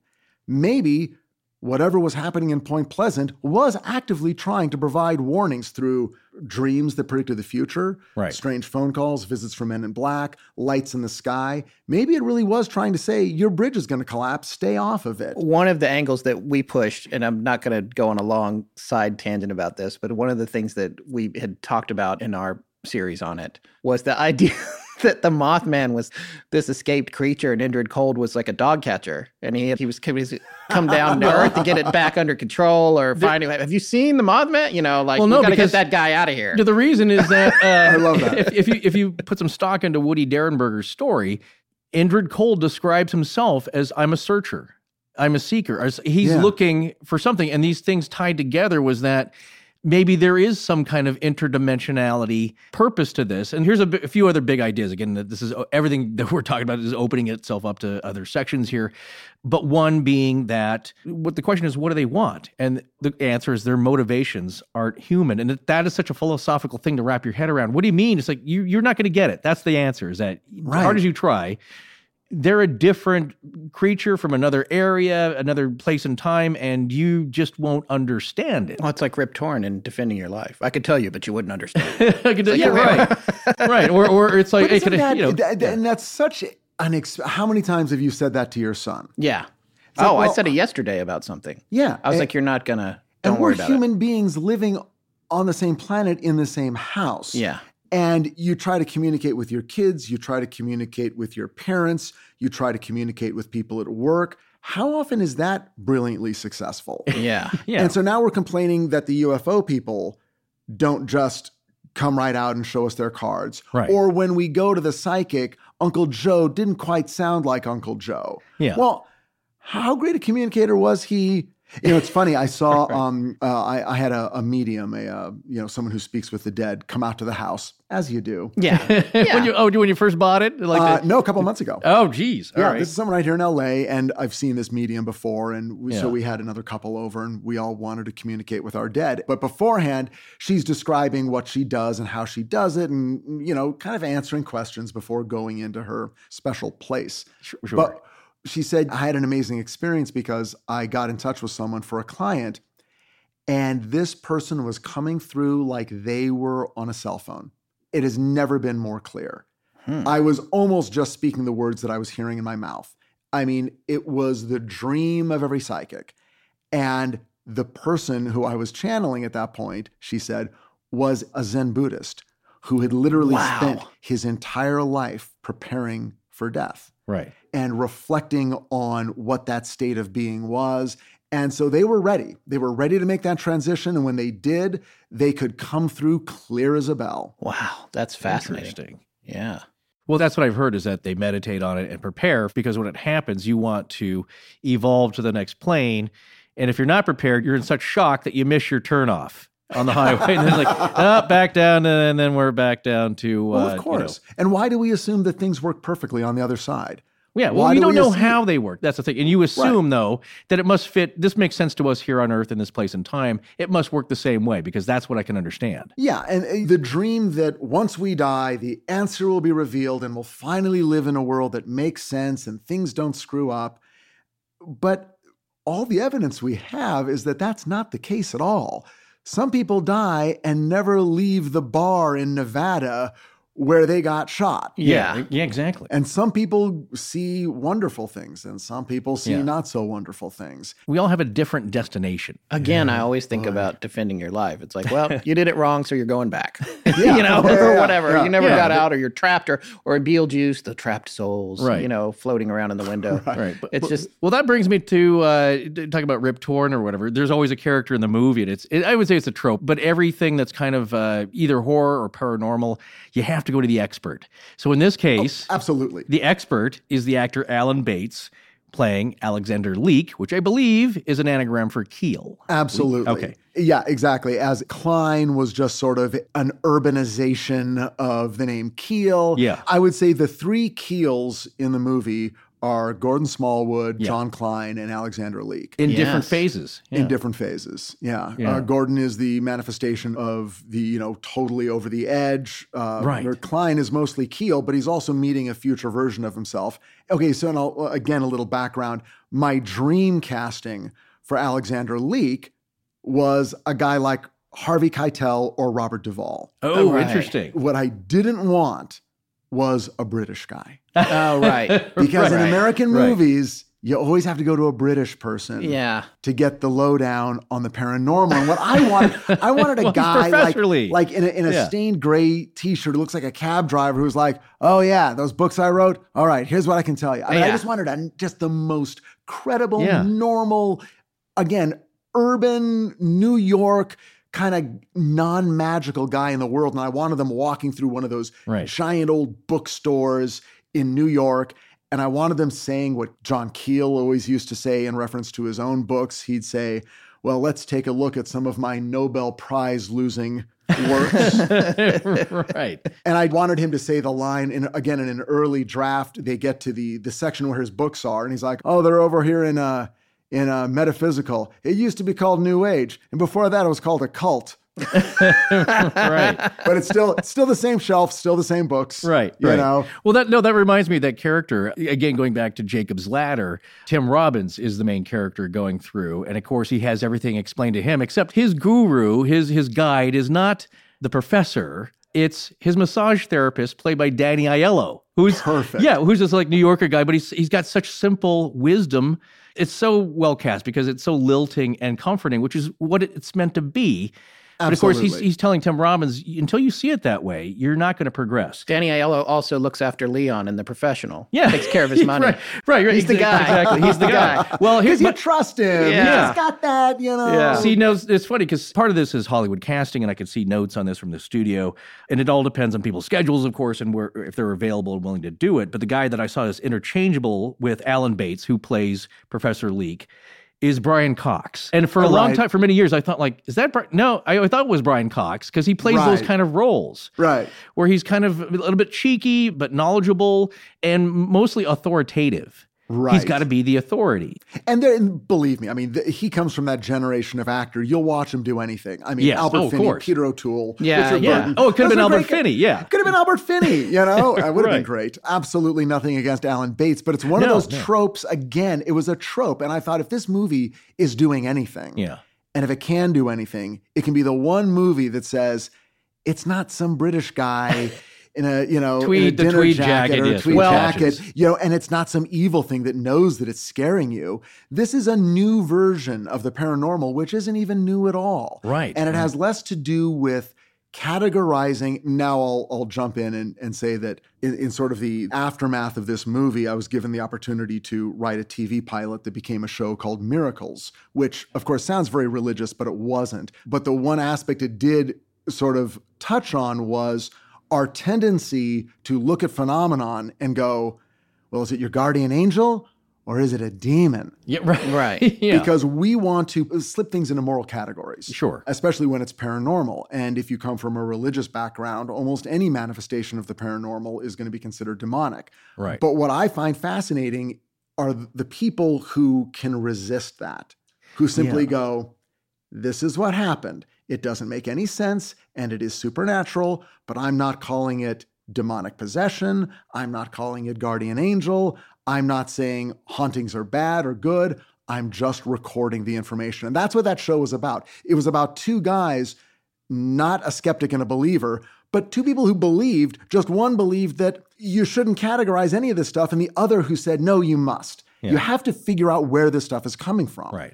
to me that was a much more interesting conversation because ultimately they you know were both disappointed in their, in their Well, quest. exactly. But that's what I love about Keel and writers like uh, Loren Coleman, who study these things in cryptozoology, is that you may not be able to understand it, but at least we can document it and we can record it and we can recognize the patterns if there are any. Right. But at least somebody should be documenting these things because that's what usually happens. Like it's just a weird collection. That's why it all goes back to Charles Hoy Fort, the first, Yep. really the first guy on record to kind of like make a card catalog of 25,000 plus or whatever these incidents that he was coming across and realized like no one else is doing it. Not that he saw a screenplay in it, of course, in the, in the late 19th century, but just having an interest in this. And it's like, if you call these things together, is there a pattern? Are there rules? Again, getting back to the question of one of the things that uh, been meaning to ask you here. First, again, we had to get to the expert, Alan Bates, Alexander Leek, being asked by John Klein, you know, asking him personally, because that's part of it, is that Alexander Leek experienced this himself, something traumatic and gripping that eventually, as he says, you have to come to the question of do you want to know or do you just want to live? yeah Do you want to keep searching this until you get into madness? Or do you want to get on with your life? And he's chosen to forget about it. That's why he says, I can't talk about this anymore. Right. But his question was Richard Gere's question to him was, Didn't you just need to know? And his answer was, We're not allowed to. Yeah That goes to my rules we bring up on the show quite a bit. Are there just some things that, uh, yes, on one hand, you may not be able to figure out being a human of average intelligence, or two, in addition, is it something you're not really supposed to know? And so, therefore, you will not find an answer to it. And so, you can document it, you can record it, you can try to understand it, which is healthy. But at some point, don't go chasing your tail trying to find an answer that you're going to understand because it's just not been made available to us. to me that's the tragedy of humankind is a recognition of the invisible and the intangible and the immaterial followed by the all too human desire to explain categorize define codify and ultimately over the course of centuries turn into religions that Yeah. suddenly you look at and it's like a game of paranormal telephone. views expressed by our guests are Yes. not necessarily those of astonishing legends. yes. that out there. But no, and we usually don't. As far as like what we believe, we'll tell you uh, directions, and I don't think it's not necessarily mutually exclusive to believe in some form of religion, and also that these strange things are happening. And I think the first step is being able to accept the fact that strange things are happening and do seem to happen that aren't supposed to. I've said that before. And it's like if you can make that first step because that goes against so many people's origins of belief and where they draw the line of what's possible and not. And that kind of challenging is very uncomfortable to many people. And that, that's totally understandable. I get that. And to clarify, this isn't a judgment of people, it's the judgment of the value of a system. Look, if going to a church, going to a synagogue is an experience of community, if it's one of friendship and extended family Right. and compassion for those people and the world in general, and often it is, that's great Yeah. if it strays into the area of we have the answer and we've been given permission to hurt those who don't believe the answer, Right. that would be fundamentalism and sort of the far reaches of what can go wrong Right. with organized religion. And I think if you go back to Charles Fort, who you were talking about a minute ago, I'm not sure if he said this, but it feels like he did.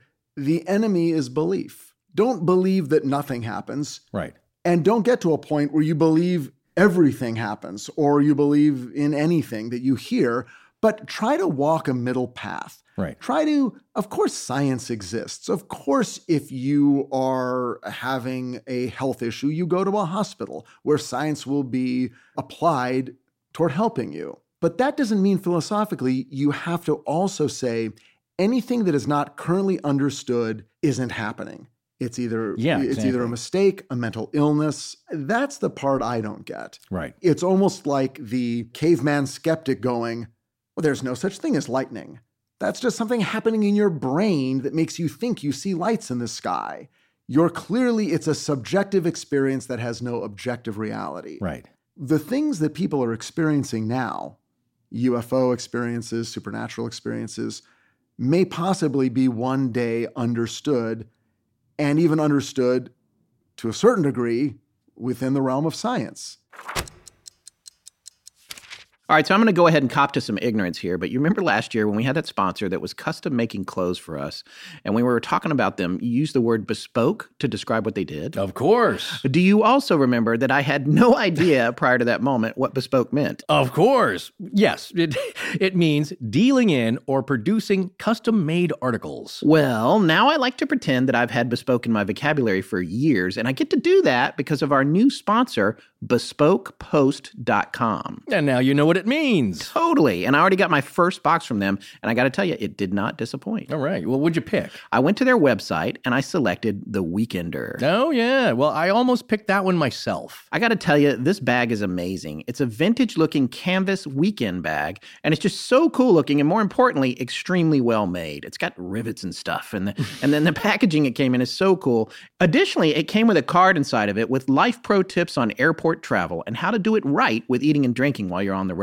Pretty cool. Oh, yeah. Well, you know what's super cool about the Weekender bag? It looks like that first close up shot you see in the beginning of an old heist movie like Loophole or the original Italian job. Nice. the other thing is it's just so functional. It holds way more stuff than it seems like it should, and I love that when you're not using it, it folds flat so it's easy to put away. It's based on a design that stonemasons used to use, so I guess you could say I'm a mason now. No, no, that, that's not the way it works. Anyway, you're bearing the lead here. Ah, you're bending the shafts. no one's going to know what that is either. uh, just Google Tom Hanks' uh, Slappy White story. Yeah. Anyway, here's the thing about bespokepost.com. It's not just about the weekender bag. They have tons of super cool stuff just for men, and it's changing all the time. Bespoke Post is a subscription club with boxes that are $45 in all kinds of categories. Grooming, food, drink, travel, pretty much anything you can think of if you're a super cool dude like we are. Here- Here's the way it works once you subscribe. Boxes are assigned the first day of each month, but there's no commitment. You get five days to check out the one you got assigned, and you can either pick a different box or just skip any of them without a penalty. Check out trythepost.com slash legends now or use code legends at checkout and get 20% off your first box. That's trythepost.com slash legends or promo code legends. This is Galena. Thank you for listening to Astonishing Legends. Let's get back to the show. Right. So one thing I wanted to bring it back to when you have things happening like lightning and oog and ugh, you know, try and make sense of it or deny it or just think it's the gods, quote unquote. I think you have either the ancient texts, like you said, over the over the thousands of years, being passed down as either a source of information or spiritual things happening to people. All of the more negative connotations that get tied onto that. Like you said, like we have the answer, follow us. If you don't, we're going to harm you or be against you in some way.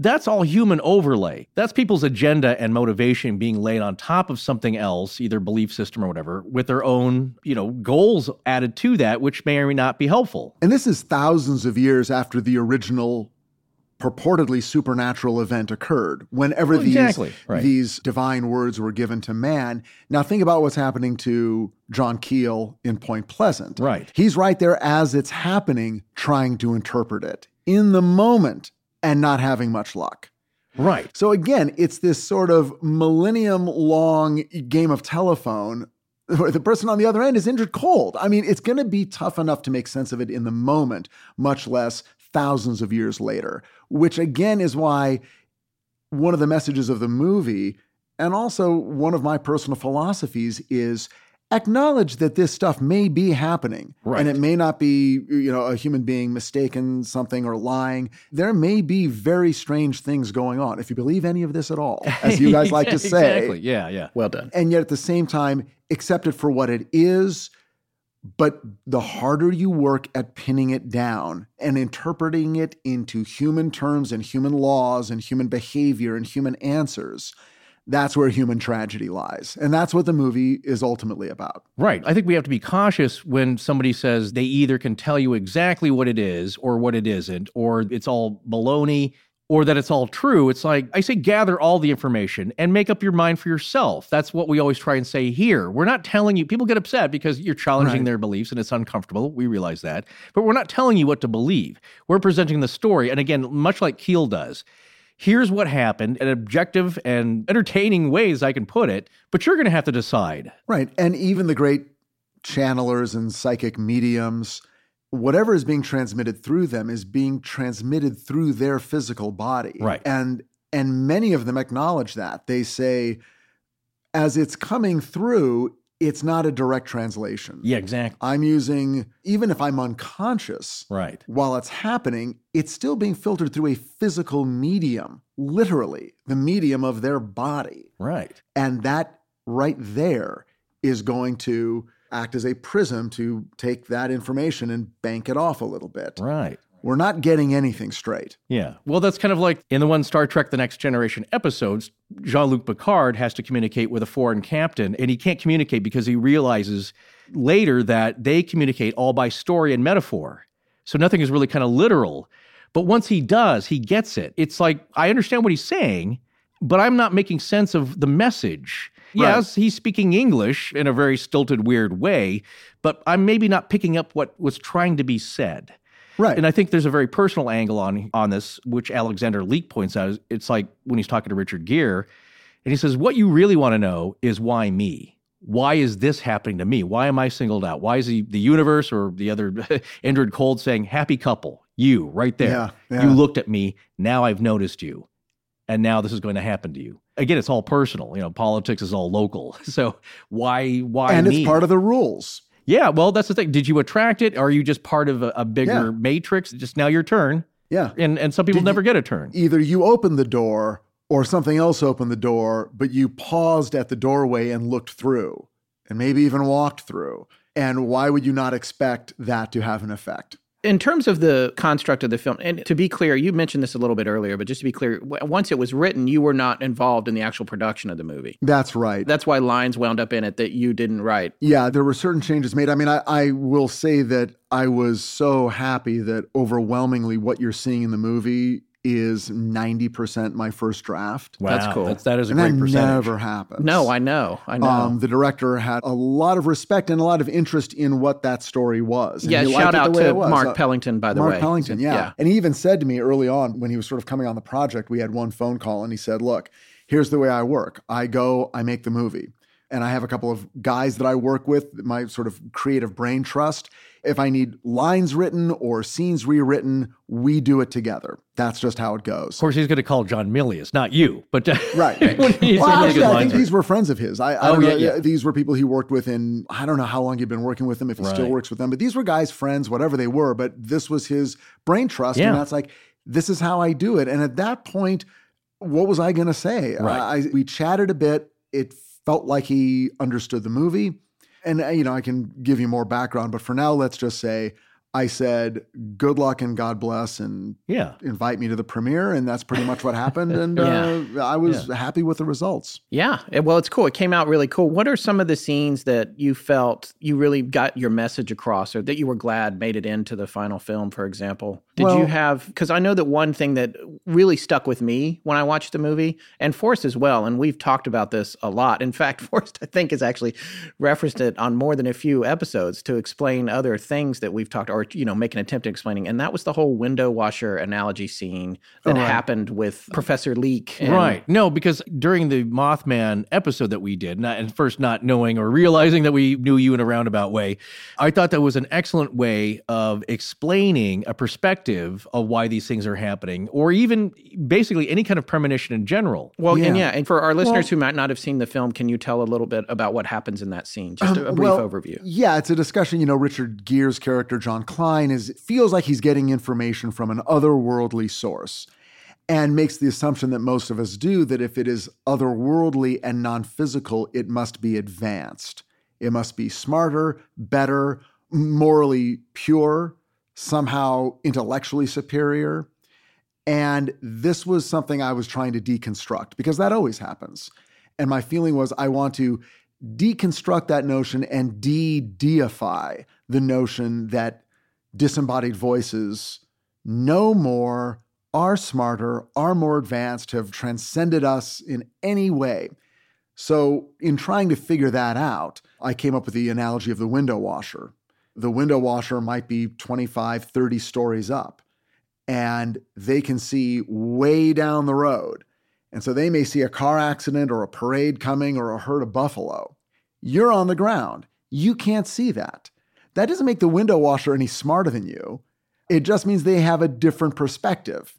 They're looking at things from a slightly different angle, which gives them, and especially in this movie when you're talking about possible future events, Right. they see things from a different perspective. But it doesn't mean they're smarter, better, anything like that. And again, it's assumption we make that we should not make. What made you think of that? I mean, it's like, yeah, how do you come up with any? It was literally just how do I explain this in layman's terms? Because again, the goal was not to get to a place of anything that is speaking to you is sort of your spiritual superior and it is like a teacher because that would have led to a very different kind of dialogue that would have been sort of the when you meet a very wise person Right. you know or that moment you're in college and you're listening to the professor and you suddenly realize oh my god i am a toad and they are you know a genius Yeah. and you have those feelings too and i, I was just trying to look for the inverse as i was telling you earlier forrest it's all part of the gift of writing the craft. the miracle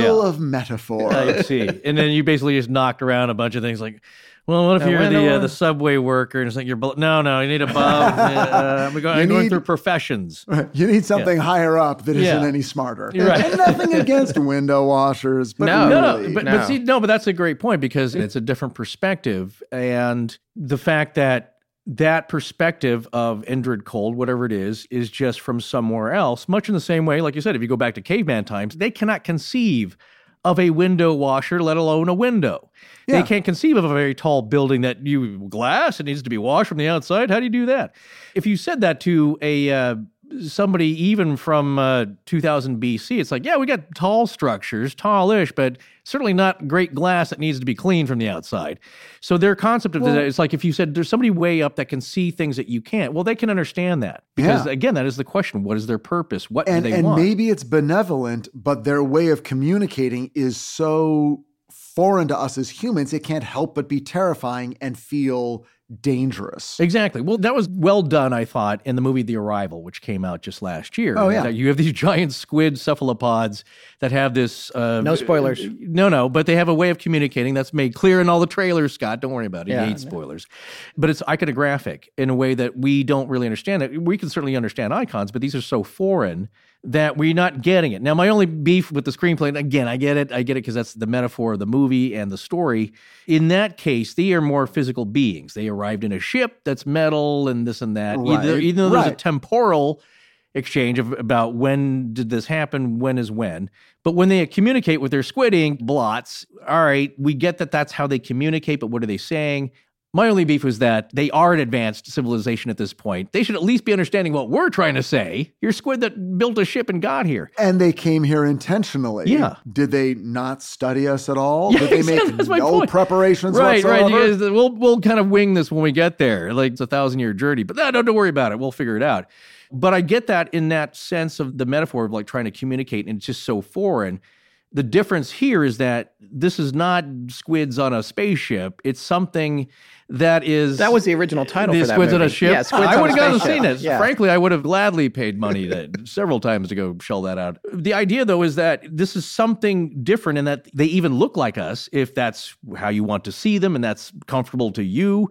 Or it's something we don't know. It's like you said, we look different. Depends on who's looking at us. We may be squids in a ship, but the purpose is what are they trying to do and how are they trying to communicate that? Well, that's not lining up. And even like you said, they're not so advanced that they themselves are having trouble figuring that out. Now, Scott relayed a story, I believe it's from Keel's book about this men in black type going into a diner and just like, menu, don't know, food, please. Oh yeah, that was in uh, Oh, yeah. 1967. A guy walked into Max's Kansas City in New York That's right. and sat down to eat, and he couldn't read the menu. And the waitress was like, "What do you want?" And after some, He spoke English. yeah, but not very well, and it was very hard to communicate. And she finally said steak, and he was like, "Yes, yes." And so she brings out the steak, and she described him as kind of weird looking and uncomfortable. And then- Humanistic, mostly. humanistic. They put the plate down with the steak on it, and he looks all around the restaurant and sees everyone using the knife and fork. And it's clear that he's confused about that. So the waitress cuts his steak for him and then shows him how to use the fork and how to cut it. And then he ravenously like eats it up. And she asks him where he's from, and he says another world. And that was in Max's in 1967. With He, a he couple meant, of he meant witnesses. And Queens. Keel wrote I mean, about it. Right. Yeah. He meant another borough, but yeah, he's, yeah. he's just not been used to that. Yeah, but Keel wrote about it in his book. That's one of the many like fascinating little just side stories that he has in his book. Of, Oh, yeah. you know, But weird that, yeah, stuff. but I always say that that's how you you should somebody should be documenting this because that's how you start to understand something. You start the dialogue rather than ignoring the conversation. Right. Or as Charles Fort said, you know, you can begin measuring a circle from any point. Yeah, You know, yeah, I love that. Yeah, I'm all for gathering evidence as much as you can and in any way you can, and accepting the evidence when it does present itself and not approach it as this is something that must be torn down. right, right. The minute certain words are used, my job as a rational person is to tear this down yeah, because this is not allowed. This is not appropriate. Uh, dinner conversation. yeah. Well, You and we get that. And, we and get there's that. so many. Yeah, there's so we many get that kind of people in feedback on our culture show right now, yeah. sometimes. yeah. yeah, who, who just their point of view is there's appropriate dinner table conversation and there is inappropriate dinner table conversation. And when you get into those subjects, they can only be talked about in one way, and that way is that's bullshit. yeah, yeah. Oh wait, I said that. that's, That's all okay. right. I was just sitting here thinking we've gotten almost through the whole show We've, without we've have we have a without twenty five dollar Richard's potty budget. mouth. yeah. We do have a twenty five dollar budget for Sarah, our editor, to use the one K tone to bleep things. Yeah, so that yeah. was one. Uh, you got eight more, and you then, really uh, should. Yeah, I just want a lot of bleep sound. We can make that happen. Well, we're trying to find an on the f- button. Well, so having not been at the shoot, here's a curious question. Did you ever, for example, maybe meet uh, some of the people that were in the film after it was made? yeah, actually, I met Richard Gere before the film was made. Oh, you did? Yeah, and even before Mark Pellington was involved in the project, early, early on, there was another director who was briefly involved, and the producers and that director and I flew out to Baltimore Oh, wow. to meet with Richard Gere, who was there with Julia Roberts filming The Runaway Bride. So this was early '99, I yeah. think. Yeah. I mean, this was amazing for me. It's like, oh my gosh, they're they're putting me on an airplane, and I'm, I'm you know I'm not even in flying in steerage. Right, right. So, well, uh, two Richard Gere stories. Yeah. Okay. The first one is well, we met twice. Once was at sort of a brunch coffee at the hotel in a private room, and the second time was the next night at dinner in a big restaurant. So, the first story is we're at the hotel in this sort of like really nice conference room on a second floor with big windows and really beautiful place, but just big enough for 10 people to sit around a table and meet each other and say hello and talk about the movie a little bit because they were courting him to play the lead. So we're there, and the waitress comes in to start taking our orders. And this is a waitress at the hotel, Yeah. you know, in Baltimore, Right, on right. right on the water, sort of in the touristy area. But she did not expect to see Richard Gere. So she's taking orders, and suddenly she notices him, and you can see the tumblers fall. Oh, yeah. She gets she takes everyone's order and gets right up to him and says, uh, "Sir." And he's looking at the menu and he does that thing where you sort of look up really quick and you realize, oh, the waitress is here, but I haven't figured this out yet. Yeah. And he says, oh, skip me, skip me. And she takes a breath and then she looks back at him and says, I would never skip you, Mr. Gere. Right. and Yeah. he he looks up from his menu at her and just time stops. Yeah. And he puts his arm around her and pulls her in for a hug. Oh, that's nice. and was just the sweetest guy. And everyone like breathes a sigh of relief that, oh, You don't know. God, Yeah. Because you never know. no, Yeah, no. Call the managers. I will not stand for this recognition. I want her fired for looking me in the eye. You know, not at all. Yeah, and it's that's just so it's nice. great when Yeah. something like that happens. Yeah. and Yeah. It, it happens more than you you would uh, expect. But the second story is then later the next night we're at a big you know midtown restaurant and we're at a big table in the middle and there's all these people around us and it's loud and there's bottles of wine and we're all drinking. And I'm at one end of the table, the sort of rectangle, and Gere's at the other end, and and we're all talking and. You know, I've had a glass of wine. Oh. you guys have seen me. Well, Unfortunately, yeah, it's a blurry night. Was there wine the there? mem- I don't the even- memories are They're fuzzy. mostly sidecars, Sure. but still, we, Okay. we were having a good time. Yes. And we're talking about the philosophy in the movie. And someone says something to me, and I basically say, Well, that's my whole point. There is an answer, but we as humans on this plane will never be able to get that answer. And that's when Richard Gere almost stands up out of his chair and says, And that's where you're wrong oh, wow. because I believe you can. And of course, my understanding of this is that his interest in Buddhism yes. allows for a, a certain degree of human enlightenment. Right. And a justification for traveling that path in the human form and not just waiting until you die for an answer, but actually trying to get that answer now. And that was great. And it was really fun. And it's also when I thought, is this could be a problem. Oh, Is he philosophically not on board with this movie? yeah. Now, that was easily a year and a half, two years before he ultimately signed on to do the movie. He's a notoriously difficult actor to get to commit. Right. And that road was circuitous. And again, not to get too much into the craft, but that script that I wrote was rewritten many times. I was gonna ask you about that. in many directions. That happened to my wife with a film that she wrote, and it Yeah. was it was crazy how many like ten rewrites and. I knew nothing about it. I just But her draft, that- what was produced, was not ninety percent of what she wrote. Like Well- you said, it's it's a miracle that so much of your original material was in there. That was the miracle. The Yeah. miracle was when Mark Pellington came on because the original director dropped out for whatever reason and took a long time and Gere did another movie and all this stuff. And finally, they went back to Mark Pellington and he had done Arlington Road for Lakeshore. Yes, sure. And they had shown him an early draft of the script, my first draft, the draft that I sold to Lakeshore. And then years later, they sent him whatever was the current draft. And they said, Look, we still want you to do this movie. And he read it and he's like, Wait a second, this isn't what I read the first time. And they're like, Well, there have been some changes. So Mark Pellington said, Send me every draft. Wow. And they sent him 10 scripts. And he read every draft.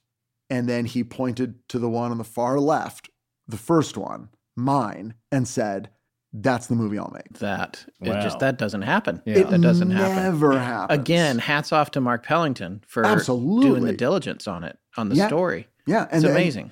And, there was something that appealed to him about it. And again, that was the nice thing was that the people who got it were the right people because Right. when the movie was written and I tried to sell it, and you know, of course, my dream was this would be a giant movie, and it was a giant movie. But uh, for instance, there were large studios that were thinking of buying it for large sums of money. Yeah. But their concern to me was they said things like, well, when is the scene where he fights the Mothman? Yeah. Yeah, right. yeah, that's well, of course.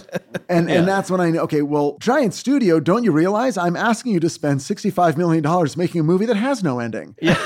and no satisfactory conclusion whatsoever. Yeah. Cool. And and they we all love that sort of thing. Yeah. Yeah. we think Ron Howard has something else to do this month. Yeah, so anyway, right. so th- there was a lot of reluctance, and yet there was one company that went, "Oh, we get it. That's what it's about. It's about the fact that there aren't answers, and that's cool. That could be a really creepy, unsettling movie, and the character does arrive somewhere. So anyway, that was uh, that was the story. Yeah. Wow, that's fascinating. Yeah, the only way you get away with that is that the, he does fight it, he kills it, but then there's a little bit of evidence. Like, is it dead?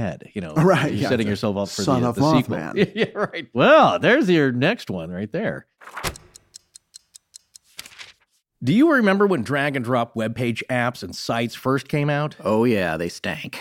well, they were impossible to use. It would never do what you wanted. And after days and sometimes weeks of messing around, you'd find that you created a clunky looking page that was already three years out of date stylistically. Those days are over. And of all the options out there, and I've tried more than one, I gotta say my favorite is Squarespace. When we moved our site over to them, I was able to pick out a theme that I loved within minutes, and populating it with our previous content was a ton easier than what I was used to doing with our old site. Yeah, and it looks great now. Squarespace's award winning designs really are top notch. I remember you sending me links to dozens of theme marketplace websites like we used to have to use, and they either had a thousand themes that you had to go through to find the only one in there that was halfway decent, or they had just like eight of them that were amazing, but absurdly expensive with costly annual subscription renewals. Yes, and more than once, themes we were using were completely abandoned by their designers after just a year or two, and as a result became unsupported. We don't have to worry about that anymore. Squarespace was absolutely the right choice for us when it came time to make our next move with our website, and doing that with them was a piece of cake. We've been told by more than a few new podcasts on the scene that our show was a large part of what inspired them to get started in podcasting.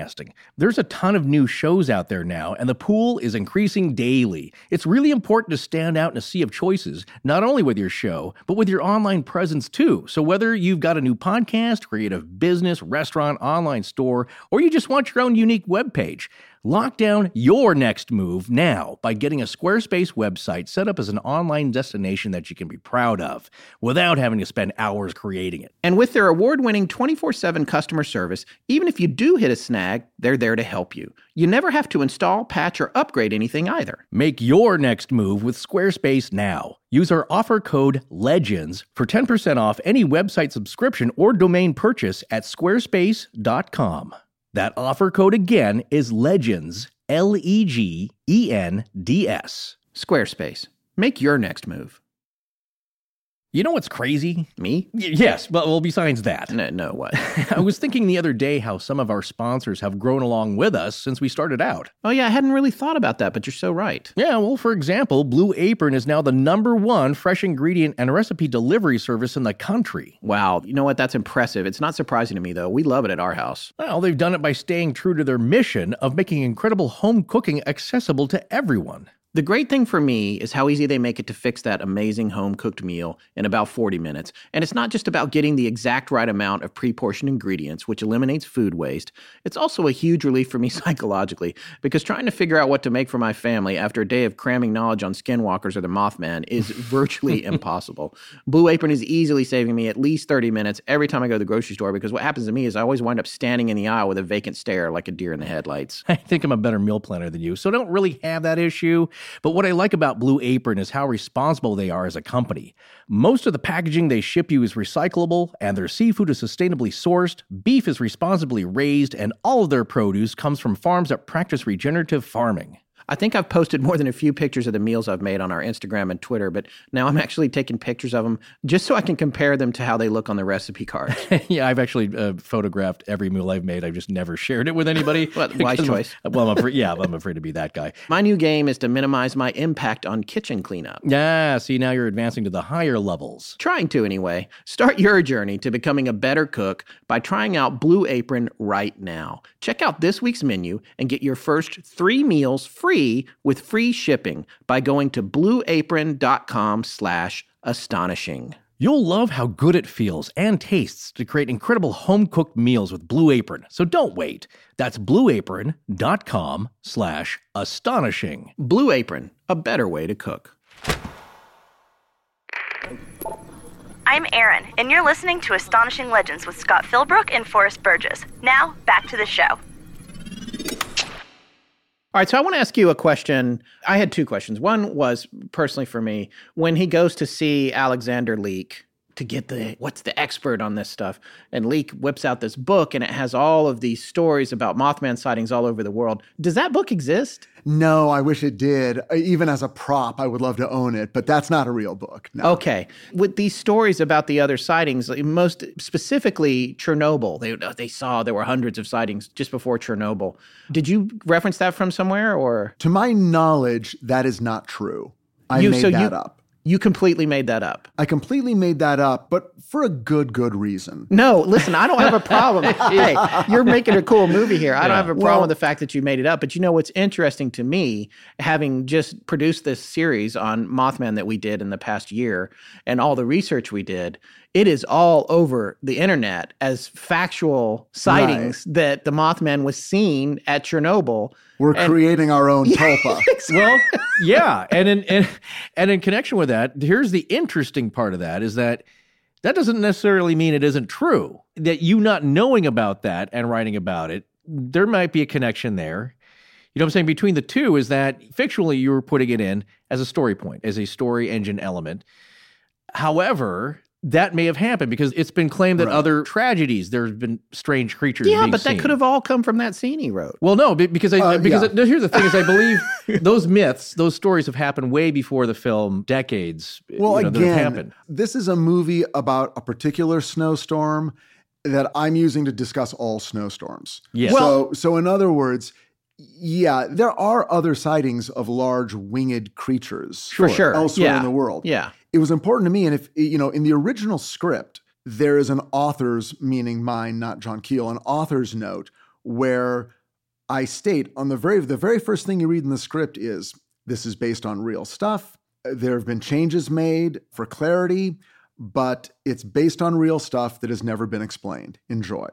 So already I'm telling the reader I've taken some liberties. And, Right. and I'm sort of crafting the narrative to cram home my themes. But one of those things I wanted to end the movie with was the sense that this isn't a one off. Stuff like this happens all the time. People have experiences like this. And to further sell the notion that, ooh, there's a Mothman out there and he shows up when something bad's gonna happen. Well, that's just a specter of death. It's like that story that was told on your show about the birds coming into the house. Yeah. Another winged creature that is a portent of death. So, folklorically and mythologically, we're not too far off track.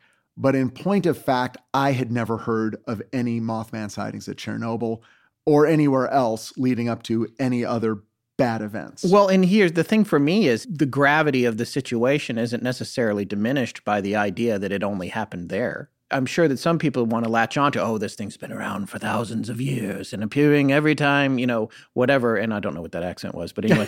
but um, Right. the point being that to me, just happening in one place and the connection with Indrid Cold and all that stuff, in some ways, that's even creepier in terms of like what's happening. I love that scene in the movie and it is cool and it added weight to it. But I'm saying in here in the real world, I'm not bothered by the idea that it might be the only place the Mothman's ever been seen. In fact, in terms of cryptozoology, it, it makes kind of more sense to me in a way. The other stories that you're talking about, with large winged creatures, there are uh, not Native American cultures, but uh, Well, the- Aboriginal cultures Right. that have reported basically pterodactyls like flying off with kids. No, no, we always have the, right. No, the, the uh, no, the the Thunderbird. No, I don't know why I'm laughing at that. It's not funny. Yes. Yeah. Yeah. well, yes. And the, The Thunderbird idea. as well. Yeah. No, that's throughout since the beginning of time, since the beginning of human uh, Yes. evolution and civilization. There have been these tales of stories, and not necessarily connected with a tragedy, but of course, that's the human nature part of it. Is that you know you see this, and then a day later something bad happens. Well, there's Right. the connection. We're born and designed to make connections because it keeps us alive. It's like, hey, I just saw the giant thunderbird circling three times over the village. Let's all be on the lookout for something. But the idea, though, is that you have these things that are connected that even John Keel talked about. It's like, it's not just the Mothman. Now you have UFOs and Sasquatch and ghosts. All these things are opening up. So is it a portal? Is it some kind of thing that's triggering Right. it? Is there a connection to tragedy? That was one thing in the movie that you also said that that seems to be, well, it opens you up to that. and now I figured out a way to tell my story. Yeah, Oh, oh yes, yeah. There the we please. poltergeist story. Yeah. So there were so many things happening in Point Pleasant that covered such a range from UFOs to men in black, ghosts, poltergeists, phone calls from the dead, phone calls from other entities, precognitive dreams, all kinds of stuff was going on. And a scene that I wrote that I really wanted to get into the script, but never quite made it to screen was when John Klein first arrives in Point Pleasant, and Connie is kind of bringing him around, saying, Well, this person has a story, and this person has a story, and this person. And they go to the house of this one old woman. And it's that typical, you know, with the doilies on the, then the, you know, the, the, the Yeah. Davenport with the, you Yeah. know, the uh, jar of the pillow candies all stuck together. Exactly. You know, and everything looks like you're going to break it. Right. You know, and she brings out the tea set and is so glad to have visitors on a Sunday and is explaining everything that she's experienced. And as she's doing it in her kitchen, you hear something crash. And she stops for a moment, just listens, smile frozen on her face. Then she continues with her story. Then there's another crash. Then the teacup just starts to rattle on the saucer. Then a book flies off the shelf right there in the room. And John Klein and Connie are like looking around, like, what the hell is happening? And then the teacup just smashes against the wall. And she's so nervous, she immediately starts cleaning it up, the old lady. And she, I'm so sorry. I'm, this has been happening. I'm going to call the repairman. I, I don't know repair why. what? Yeah. Yeah. Her overwhelming reaction to all of this is embarrassment that things are flying around her house when she's trying to entertain guests. Right. And I just love that that would be her reaction, you know, to all of Yeah. this, you know. Oh my. Oh my. Oh, I'm so sorry. Oh, I wish it would stop. In fact, the movie Poltergeist had a lot of moments Yes, like I was, that. I was yeah, just yeah. about to say I that when he goes to the neighbors, like, you ever have anything strange? Was anything strange happening? He's like, what are you talking about? Strange. Ah, right, Yeah, right. this thing's moving. no, we don't, because that doesn't happen to us. Oh, and, yeah. and we've had other friends kind of comment when we we said like some other friends something strange has happened to, or with their child specifically. It's like, well, that never happens to our child. Yeah. So it's it's kind of a way of Oh. saying that it's like it's a protective barrier. I get that Right. because right, right, this right. doesn't happen. The teacups don't go flying. I don't know why you're embarrassed because now if you're connected with that, you're seen as a kook. and just the very fact that people react to this stuff. And I also love the stuff that was in the movie where where some of what they're experiencing is very beautiful and, and bordering on the romantic. And again, early on, there were more scenes like that. There were scenes where John Klein had Connie over to his motel room and he's like showing her stuff on the VCR. Yeah. And he's showing her his evidence. And she's like, "Is this a date?" right. Right. He's like, "Well, well, yeah. I mean, we got a pizza. There's some wine, but look Right. at now. But let me lay out some Polaroids here. Now, do you see something in any of these?" And she's Right. like, "You really got to work on your game." That's right. I mean, you got me into your motel room, but Yeah. really now you just want to show me your UFO books, Right, which basically is the story of my life. yeah. This, this Yeah. is how I do it. But I, I love the moment where they're at the town gathering and they're waiting for the lights in the sky and Yeah. they, they're holding each other's hands. You know, there were moments like that that I really wanted. Sure. Right. Then the antithesis is is like he gets a phone call that was not supposed to happen. And basically she then realizes that either he's lying and he's crazy or it's a phone call from the dead, as you said before. Right, yeah. And then I- that's where she goes, I don't like this. Yeah. It's not yeah, yeah, yeah. And again, you know, you guys will have to tell me because it's hard for me, even when I saw the movie originally and when I watch it now, to what degree do you get the sense at the end of the movie that things you saw throughout the movie were the phenomena's attempt to say the bridge is going to collapse? The sounds, the images, Yeah. because again, that was something that was very sort of forward in the script.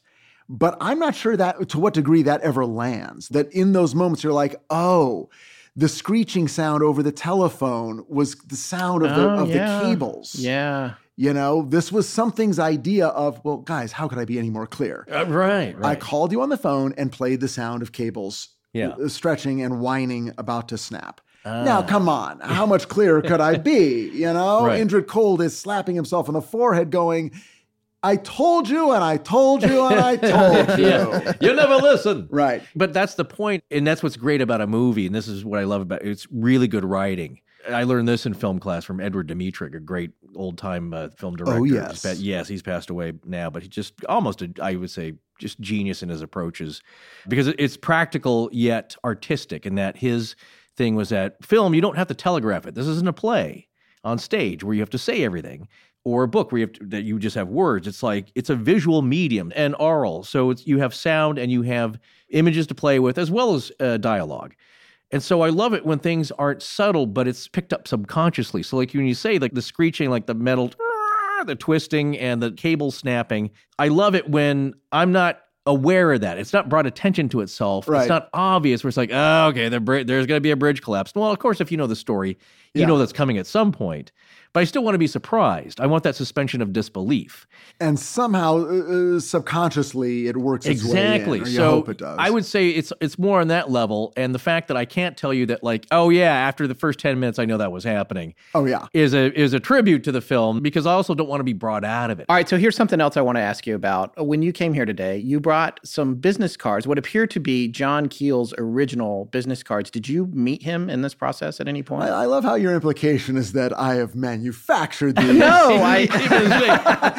they appear. Well, you he's mythical. He's that mythical. These are, Yeah. uh, yeah. No, I did meet him. He uh, I met him on two occasions. Once in November of 1998, and once in February of 2001.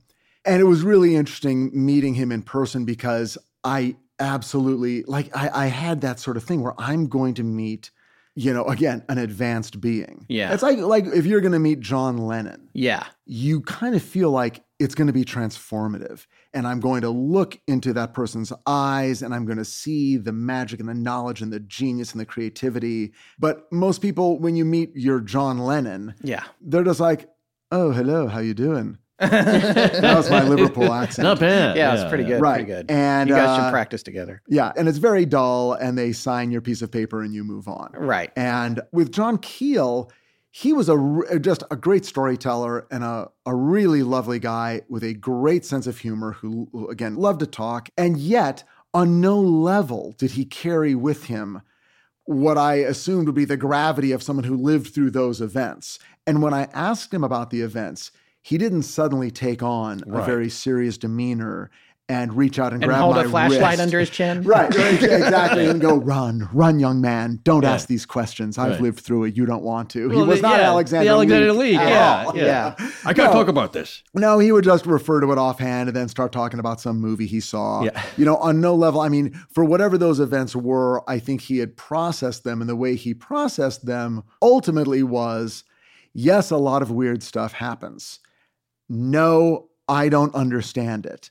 Yeah. End of story. That was it. What's for dinner? Yeah. And yeah. that's pretty much it. I mean, I was much more interested in talking about this stuff than he was. right. Yeah, you want we all want answers. We want insight. We want uh, something. Not a only clue. did I want answers, I wanted access to his apartment. Yeah. I'm like, I want the Yeah. tapes, I want the notes, I want the John Keel collection. And by the way, where is it? Where Yeah. is all this stuff? Yeah. I would love to know where all his original notes and and of course what he explains is that when he made these recordings, they just came out as static. Was he when he passed away? Was he single? Uh-huh. Uh, he, he was never kids? married and had no children. Right. So what happened to his stuff? He had several close friends who were uh, friends of his for decades, but especially later in his life, who also helped him through several health crises. He was a diabetic. Yeah. I remember when he came out to LA, he was staying at a, a house out in West LA. And so I was driving around with him, and I was ultimately going to bring him back to my house up in Altadena to have dinner with my family. But he had just arrived and he wanted to hit a supermarket and get some stuff and kind of stock his place with food that he could eat. And I remember being at, at Ralph's and just standing there in aisle five, watching him read the sugar content of the Chef Boyardee single serving microwavable Yeah. pastas and just staring at him and going, wow, some people knew him when he was in Egypt, you know, investigating the uh, tombs, and and some people were with him in Point Pleasant, experiencing the the phenomenon. I'm with him at Vons. A- that's almost even more special because it's a mundane pedestrian totally moment. mundane, which of course is the magic of of the entire Mothman story. Yeah. Is the way the mundane and the transcendent, you know, just crash together over and over. Again. Well, they have Yeah. to they have to coexist. It's like you said, even the guy that going to Max's Kansas City, or even if it's a skinwalking wolf creature, they still got to eat. Yeah. and conversely, you have to do their business somewhere. So it's Yeah. like we're all on the same plane for that moment. yeah, in that yeah. we may not be made of the same things or, or existing in a different vibrational frequency, but we're sharing a space. And so there you are yeah. with a with a kind of a legend in the uh, in the field. And that's what, you know, and I'll be the billionth person to uh, call out Stephen King, but that's what he did. He, he Yeah. took horror out of the castle and put it in the suburbs and in the supermarkets, you know, and Yeah. just said, Yeah. no, it's happening here right now in our stupid lives. Right. We're watching TV and listening to the same songs on the radio, except some people are listening to those songs in a haunted car. Yeah. You know, Yeah, exactly. You know, how can you resist that? Right. And the car's picking the songs. Right. Well, uh, that's Yeah. that makes it. Yeah, that's what makes it scary. That's like Poltergeist. You said. You know, like Craig T. Nelson says, like, "What a beautiful day. What could possibly be going wrong on a day like this?" Yeah. Well, yeah. everything. you know, like so. Well, well, speaking of wanting answers, do we have some more? Uh, yeah, questions? we do. We have some listener questions. We actually solicited a few questions from listeners. They sent a bunch in. I'm just going to pick a few here, if you don't mind. No, Rich. that's great. Um, I think one of the, let's see, when, I'm taking a look at some of the stuff that came in. Oh, this is an interesting one from Jennifer in Texas. She writes in, What is the mystery or unexplained event that keeps you up the most at night? Um, in other words, what I find the scariest. Yeah, and it's this doesn't necessarily have to be Mothman. You obviously have been involved in a lot of different types I, I, I think the two things that that freak me out the most are the dark near death experiences, because then that really messes you up. Yeah. Like the good ones make you feel like, oh, everything's going to be okay, and then the Yeah. dark ones are like, oh. So in other words, There's death is just going to be more of the same. Yeah. but also, I mean, and I I love reading this stuff, but the Whitley Strieber stuff, Oh, you know, yeah. the uh, communion and, and things like that. I mean, that is so I had a hard time with communion. I have still haven't finished it. because it's so scary. Yeah, because it freaked me out. Oh my gosh, my Yeah. friend uh, Matt and I read that book at the same time, and we were just horrified. We just call each other up, going, "Wait, what? Did you just read this part?" You know, he, he was going to call the book "Body Terror" because Yeah. that's what it's about, and Yeah. that's how it feels. And I'm like, okay. And Whitley Strieber just wrote a book uh, that came out earlier this year with uh, Jeffrey Kripal or Cripple, and where he tells some some stories you haven't heard before and some new things and something about the experiences he has are so amazingly scary and terrifying. Oh, And to me, that never gets old. okay. The notion that you're going to sleep at night and you're waking up Yeah. staring at the insect people, that's rough. No, that's the basis of everything. That's why Shadow People was such a, uh big uh, bellwether for this show and, and a lot of listeners. Is that when are you most vulnerable? When you're asleep in your own bed at home with Right. the doors locked, and none But of that the- matters. But again, I love what you say. That the nice thing is when you do wake up from the most terrifying incident Right. of your life, you just go back to sleep. Yeah, it's like you. When yeah. I wake up to go to the bathroom, I can't go back to sleep. exactly, exactly, yeah. a lot of people do that though when they have No, the that's a very terrors. common thing. Yeah. there's something, and maybe it's something with the that the effect, the phenomenon is like, uh, okay, I got my scare juice out of you. Here's a little uh, after dinner mint where you just go back to sleep, and Yeah. or there's something to Right. that because people, it's the scariest things, and it's like, yeah, then I nod it off again. Like, no, no, I'm I'm up wandering the house like Christopher Walken with a you know with a firearm out in the Yeah, out in the woods. You know, You know what kills me? Do you guys read the Fortean Times? Yeah, I mean, I'm not in a Here while, and there, yes, yes. yeah, By the way, in the last issue, yeah. a new feature podcast reviews. Oh, look at Uh that. huh. Yeah, gotta get I, on the radar. I, I predict within the year. Within within the year, We you will will see. find yourselves there. We'll see. Um, but people are always writing in, telling their stories. And what kills me is they always start like this. Well, it was the most terrifying event in my life. I believe it happened sometime in the early 80s. yeah, Like, no. If it's the most terrifying event of your life, you know the day it happened. yeah. It happened July 3rd, 1981. Yeah. right. No, the early 80s. I believe it was sometime in the 90s. No, shut up. I want to know the time, the place, Yeah. the day.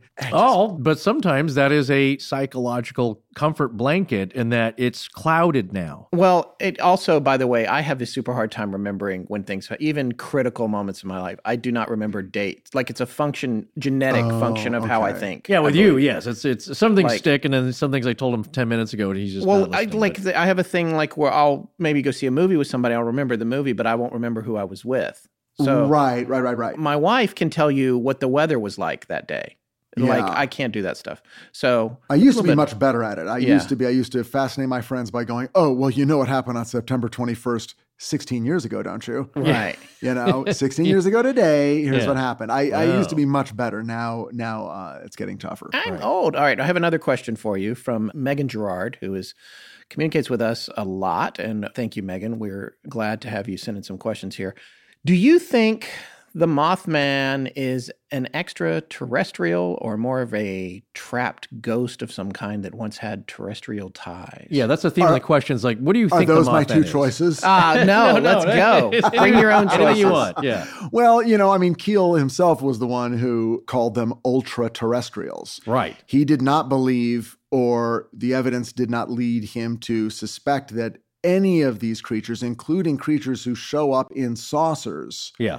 Were really from you know physical beings from another world who travel Yeah, another galaxy, yeah. galaxies no not at all he believed that all of this stuff was earth based and i'd never heard that before either and that was fascinating and i and i loved that notion that this is not about contact with an alien culture it's contact with a foreign earth based intelligence Ooh, okay. Well, that's yeah. You have a note in here regarding something else, but it's an overlay. That's another dimensional aspect that is still here on Earth, but they're operating on another channel. So it's it's like Right. we always say. This is a great analogy that everybody uses in the paranormal world about uh, you're listening to the uh, oldies rock station.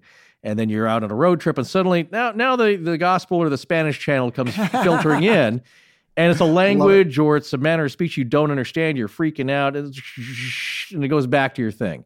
So these experiences are kind of like that. And then a lot of people do believe that, yes, everything that's our reality is existing at a vibrational, an actual frequency. But sometimes if you can kind of mute that or transmute that with another frequencies, that things pop in that sh- normally Right. shouldn't be here, but they do. Right. And and some of that may be subjective or objective or a mixture of both. It might be the right person in the right place at the Yeah. right time and the person next to them in the car might be the wrong person in the right place at the right time and they may not be picking up on that frequency. Right. So again, it's not either or. It's not this thing is wholly outside my body and anyone could see it if they were here.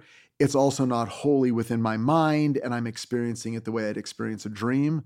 I mean, when you think about it, well, all of these things are just subjective experiences. Someone's having, you know, some weird, there's no objective reality whatsoever. Well, frankly, there's no objective reality to dreams. Yeah. Dreams are wholly, entirely anecdotal, wholly and entirely subjective. There has never been an ounce of proof that dreams exist. These are just stories we tell about what happened to us at night. Now, you can hook up electrodes to our head and it can show that there's activity going on in the brain, but there's activity going on during the day. Mm-hmm. Nothing about those machines tells us that I looked into a mirror and saw my teeth falling out, you Right. know, or that I was at my high school and it was the math exam and I had forgotten to show up to that class. Or you didn't have your pants on. Or I didn't have my pants on. well, that actually yeah. did happen. In Yeah. Oh, oh, okay. That's God's context with it. But if you simply increase the number of people in our society or on Earth who report, for instance, abductions or quote unquote UFO experiences, and instead of it being 5%, suddenly it was 95%, we would accept it as a reality of our human lives and still not have any more proof of it than we do now, the way we accept dreams. Okay. All right. A couple more. We'll wrap this up. From the Reverend Chris Schnetzer, who is a uh, new convert to the show. I know he did just recently started following us on Twitter.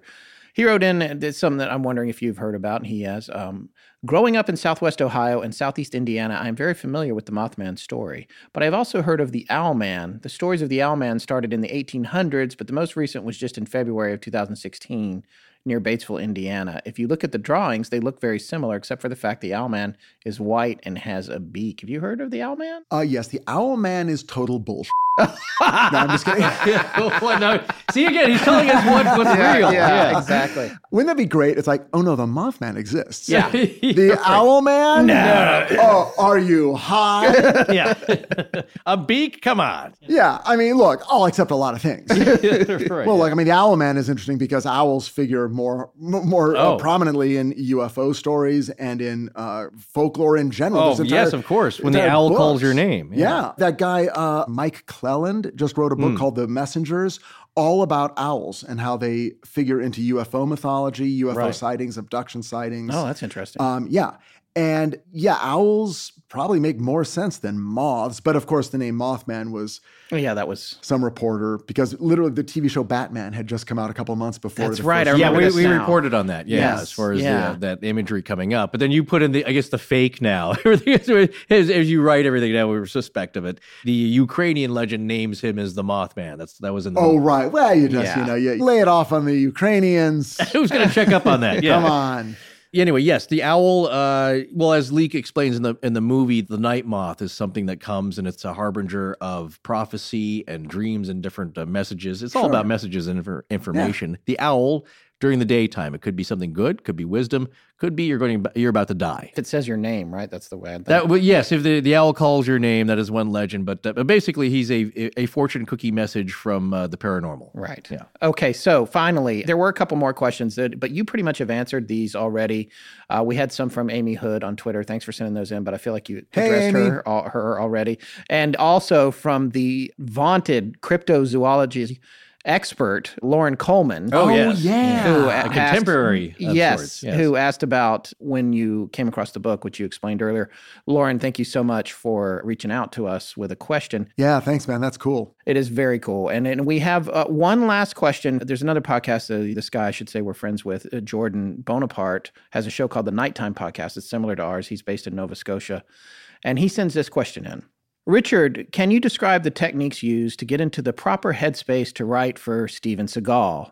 Did you feel you had more artistic freedom knowing Sensei would be playing the part and he can do anything? And he closes with, Thank you for Under Siege 2.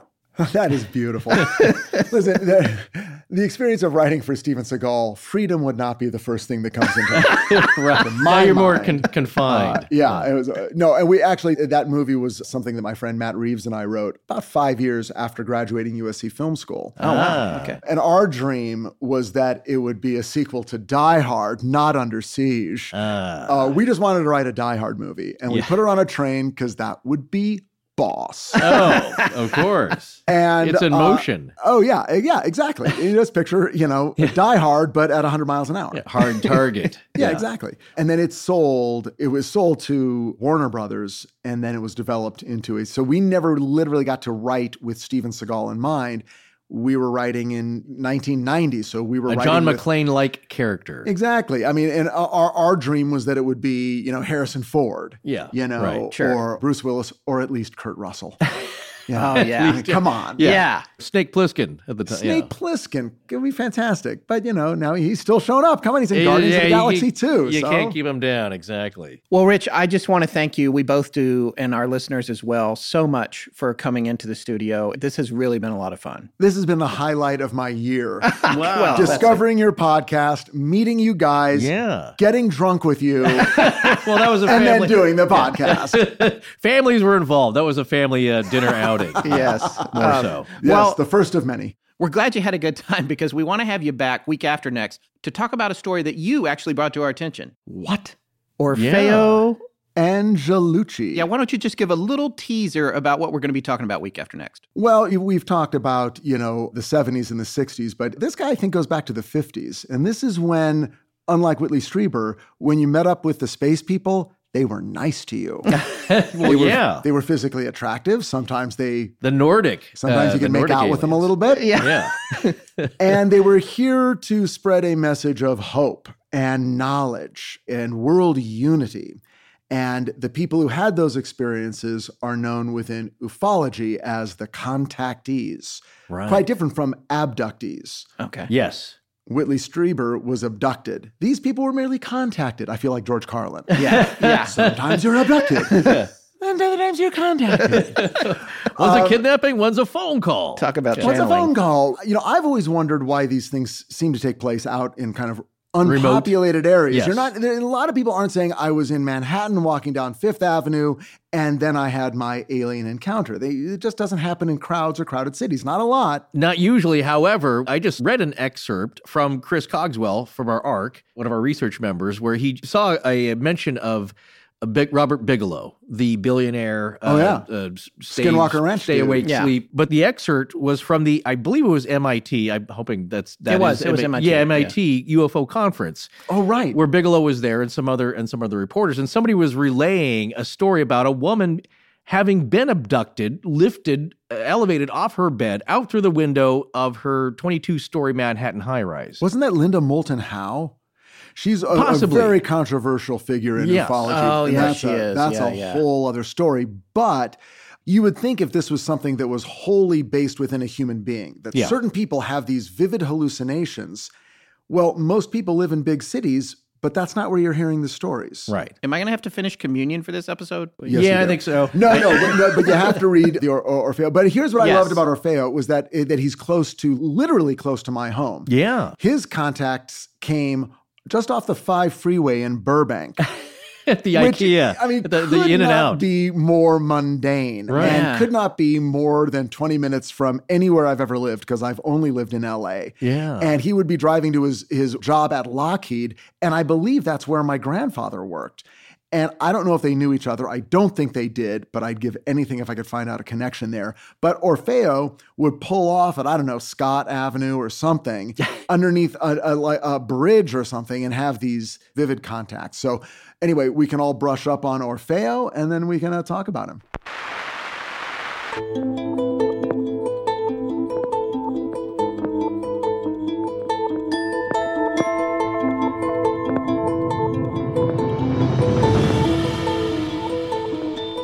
Well, that's going to wrap up tonight's show with screen and television writer Richard Hatem. Thank you so much for coming in, Rich. It really was a blast. Rich will be back week after next to join us for the topic he personally selected and we just mentioned, Orfeo Angelucci. Special thanks to John Bolin.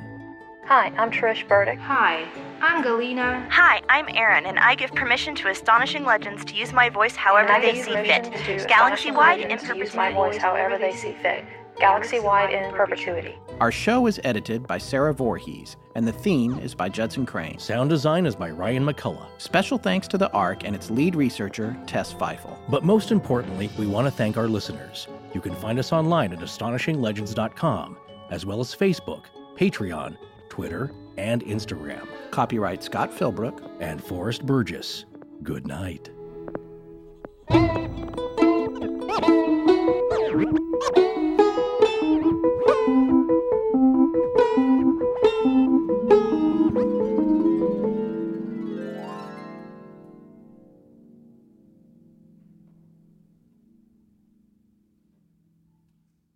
Selling a little or a lot.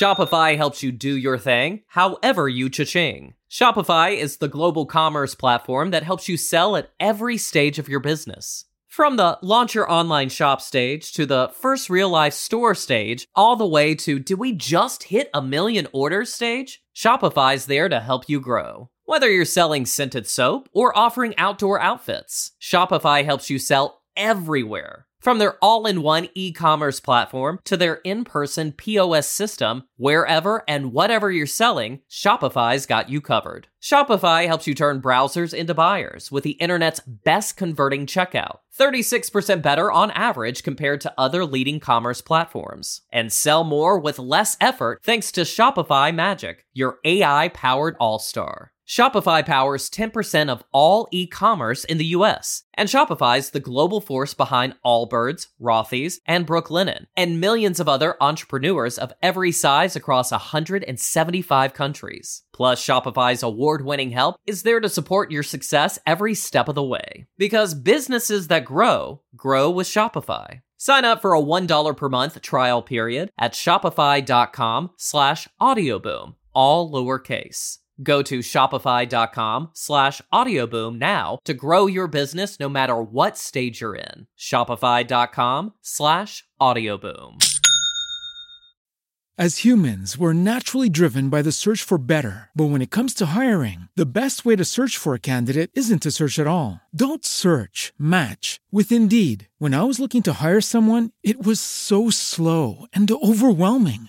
I wish I had used Indeed. If you need to hire, you need Indeed. Indeed is your matching and hiring platform with over 350 million global monthly visitors, according to Indeed data, and a matching engine that helps you find quality candidates fast. Ditch the busy work. Use Indeed for scheduling, screening, and messaging so you can connect with candidates faster. And Indeed doesn't just help you hire faster. 93% of employers agree Indeed delivers the highest quality matches compared to other job sites, according to a recent Indeed survey. And listeners of this show will get a $75 sponsored job credit to get your jobs more visibility at Indeed.com slash podcast. That's Indeed.com slash podcast. Terms and conditions apply. As humans, we're naturally driven by the search for better. But when it comes to hiring, the best way to search for a candidate isn't to search at all. Don't search, match with Indeed. When I was looking to hire someone, it was so slow and overwhelming. I wish I had used Indeed. If you need to hire, you need Indeed. Indeed is your matching and hiring platform with over 350 million global monthly visitors, according to Indeed data, and a matching engine that helps you find quality candidates fast. Ditch the busy work. Use Indeed for scheduling, screening, and messaging so you can connect with candidates faster. And Indeed doesn't just help you hire faster. 93% of employers agree Indeed delivers the highest quality matches compared to other job sites, according to a recent Indeed survey. And listeners of this show will get a $75 sponsored job credit to get your jobs more visibility at Indeed.com slash podcast. That's Indeed.com slash podcast. Terms and conditions apply.